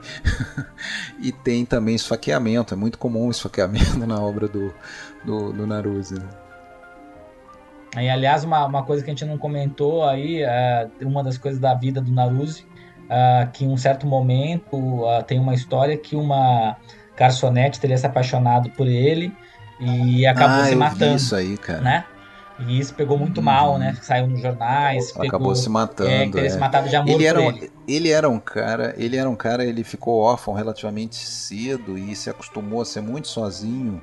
Então é, foi difícil. Ele, ele, até casou com uma atriz que está no, no Wife Be Like a Rose. É, essa Ficou três anos Chiba. casado com ela, né? Se não me engano. Ficou um casamento curto, é, e foi uma fase difícil. Inclusive, como não poderia deixar de ser, nesse período ele, ele eu acho que ela fez oito ou nove filmes com ele. ele é, virou a atriz principal dele. E depois disso ajudou a cair naquela depressão dos anos 40, ter terminado o casamento também. Mas vamos rapidinho então citar outros aí, quem tiver visto outros, é, além de, de, todos esses, claro, já falamos do Nuvens Flutuantes, além do... Crisântemos Tardio, dos... Os Nuvens de Verão, né? Tem uns filmes bem bonitos dele, né? também, que eu acho. Nuvens de Verão eu não vi. É bem bonito. O Crisântemos Tardios. Crisântemos Tardios. Também, que é bem bacana, também com relação das geixas, né? O Relâmpago, eu sei que o Rafael o viu, é escreveu bom, um texto belíssimo. É, o Relâmpago é, é o assisti, outro, o é. eu não vi. É, o Relâmpago é o, é, o, é o outro dos dois que ele fez no Daiei, um a gente já comentou que é o Irmão e Irmã, e antes ele tinha feito o Relâmpago, em 52, né, um filme muito, muito bonito, bonito é. também. É. É, o Mamãe eu citei. Nossa, tem, tem uma série, de filmes. É, ele fez alguns filmes ali no final dos anos 50, bem com aquela cara de. como se fosse mal comparando aí com os dramas da Warner, de, de conscientização social. Ele faz um filme que é ambientado numa casa correcional de, de, de, de prostitutas, né? Que, que aí mostra ali a, a, a reabilitação, né? é, mensagem social, mensagem educacional. É, que eu me lembro é esse, Chuva Repentina. E tem esse filme de 62 que eu comentei também, que é a biografia da, ah, da esse, Fumio esse Hayashi. Eu tenho muita vontade de ver, é, você me mandou, eu vou assistir com certeza. É um filme bem, bem, bem interessante também. É isso, é isso, vamos esperar então, né? Vamos torcer para que essa, essa caixa tenha uma, uma ótima vendagem. A primeira de outras, né? Sem dúvida, olha, eu, eu espero estar é, tá adiantando para quem está aqui no podcast. Se desse vender bem, espero que vocês recomendem, porque o Naruse é assim, gente, tem que ser no boca a boca, que as pessoas não conhecem. Uhum. É, usem, Sim. apesar do reducionismo. Você gosta do Ozu? Aí é um Ozu mais pessimista, são coisas diferentes, Ozu e Naruse, mas vale a pena como uma introdução ser reducionista para as pessoas poderem abordar o Naruse, conhecer o Naruse. E espero que no, no próximo ano aí a gente consiga lançar um cinema do Naruse, porque filme tem para vários volumes, mas pelo menos um volume a mais do Naruse, espero que tenhamos outros, né? E fica também uma, uma dica, eu vi que o Rafael é uma pessoa que gosta muito, vocês também, que as pessoas não tenham preconceito contra o gênero melodrama, né? Que é um grande, tem uma grande tradição cinematográfica, grandes diretores uh, que beberam melodrama nos palcos e fizeram também no cinema, como Luquino Visconti, Max Ophuls, John M. Stoll, Douglas Sirk, Minelli e o, o Naruse é um desses grandes, né? É, mas eu diria até o seguinte, eu acho, eu, a minha percepção é que o melodrama por parte dos orientais é, é um pouco menos carregado do que o melodrama ah, aqui dos ocidentais. É, é, diferente. Uma coisa que quando eu falo é melodrama, gente, é. não é pra pôr na mesma. É, é, é, diferente, mas assim. Mas o gênero em si, ele tá lá. Seja no Full, seja no tá Cirque, seja sim, no, sim. no Naruse, claro, com as suas modulações locais. Não, dá, dá pra perceber até essa diferença dentro mesmo da obra dele. É dentro da obra dele, isso mesmo. Eu, eu usei o termo aqui hoje, subgênero, mas não foi diminuindo, não. Não foi nessa nessa intenção, não. Eu só quis dizer que era um, um outro gênero dentro do drama. E, e essa questão Isso. de, do preconceito, o, o, Fernando, eu acho que passa no Brasil passa muito pela questão da novela, né? Sem eu dúvida. acho que as novelas Isso. tomaram muito do, do da, dessa narrativa melodramática e acabaram, por isso, acabou gerando um certo preconceito. Mas tem é um rebaixamento, foi um rebaixamento do melodrama pela novela. Exatamente, um rebaixamento, é. exatamente. E, ô Fernando, obrigado, mas a gente não vai descansar enquanto você não lançar aqui no Brasil o Canicose, hein? Vamos ficar no seu pé, né, Alexandre? Estamos aí, esperando, esperando uma legenda para esse filme. Ah, então tá certo. Tá certo, mas obrigado aí pela participação aí, Fernando. Fernando, muito obrigado, viu? Eu que agradeço, gente, pelo convite mais uma vez. Agradeço aí pela, é, por vocês convidarem, pela participação também do Rafael. É um prazer fazer o podcast com vocês. E o mais importante ainda é fazer um podcast sobre Mikio Naruse. Então eu fico feliz a gente está desbravando um território novo aqui no Brasil, que as pessoas não conhecem, não tem quase podcast sobre um Mikio Naruse, então a gente ter a tomado essa missão e feito esse podcast. Então fico muito feliz e espero que as pessoas possam aí ver, conhecer o cinema do Mikio Naruse e corrigir esse erro histórico, né, de as pessoas não terem uh, darem o devido valor ao Mikio Naruse como dão ao Ozu, Mizuguchi ou Kurosawa. Sim. Isso. Rafael. tempo vão passar. Rafael, obrigado. obrigado. Mas Rafael é de casa praticamente, né? Então... gente, eu que agradeço. Eu já estava desacostumando, né? Porque a gente só faz live. Hoje foi o, o, o podcast, mas valeu muito. E, nossa, muito legal conversar desse diretor que eu digo sem medo de errar, né? Tá à altura de um Ozu, tá à altura de um Mizoguchi, que é um mestre do cinema mundial, sem dúvida. É isso aí. Obrigado, gente. E obrigado, Fernando. Valeu pela, pelo papo. Valeu, Fred. Abraço, então. Abraço.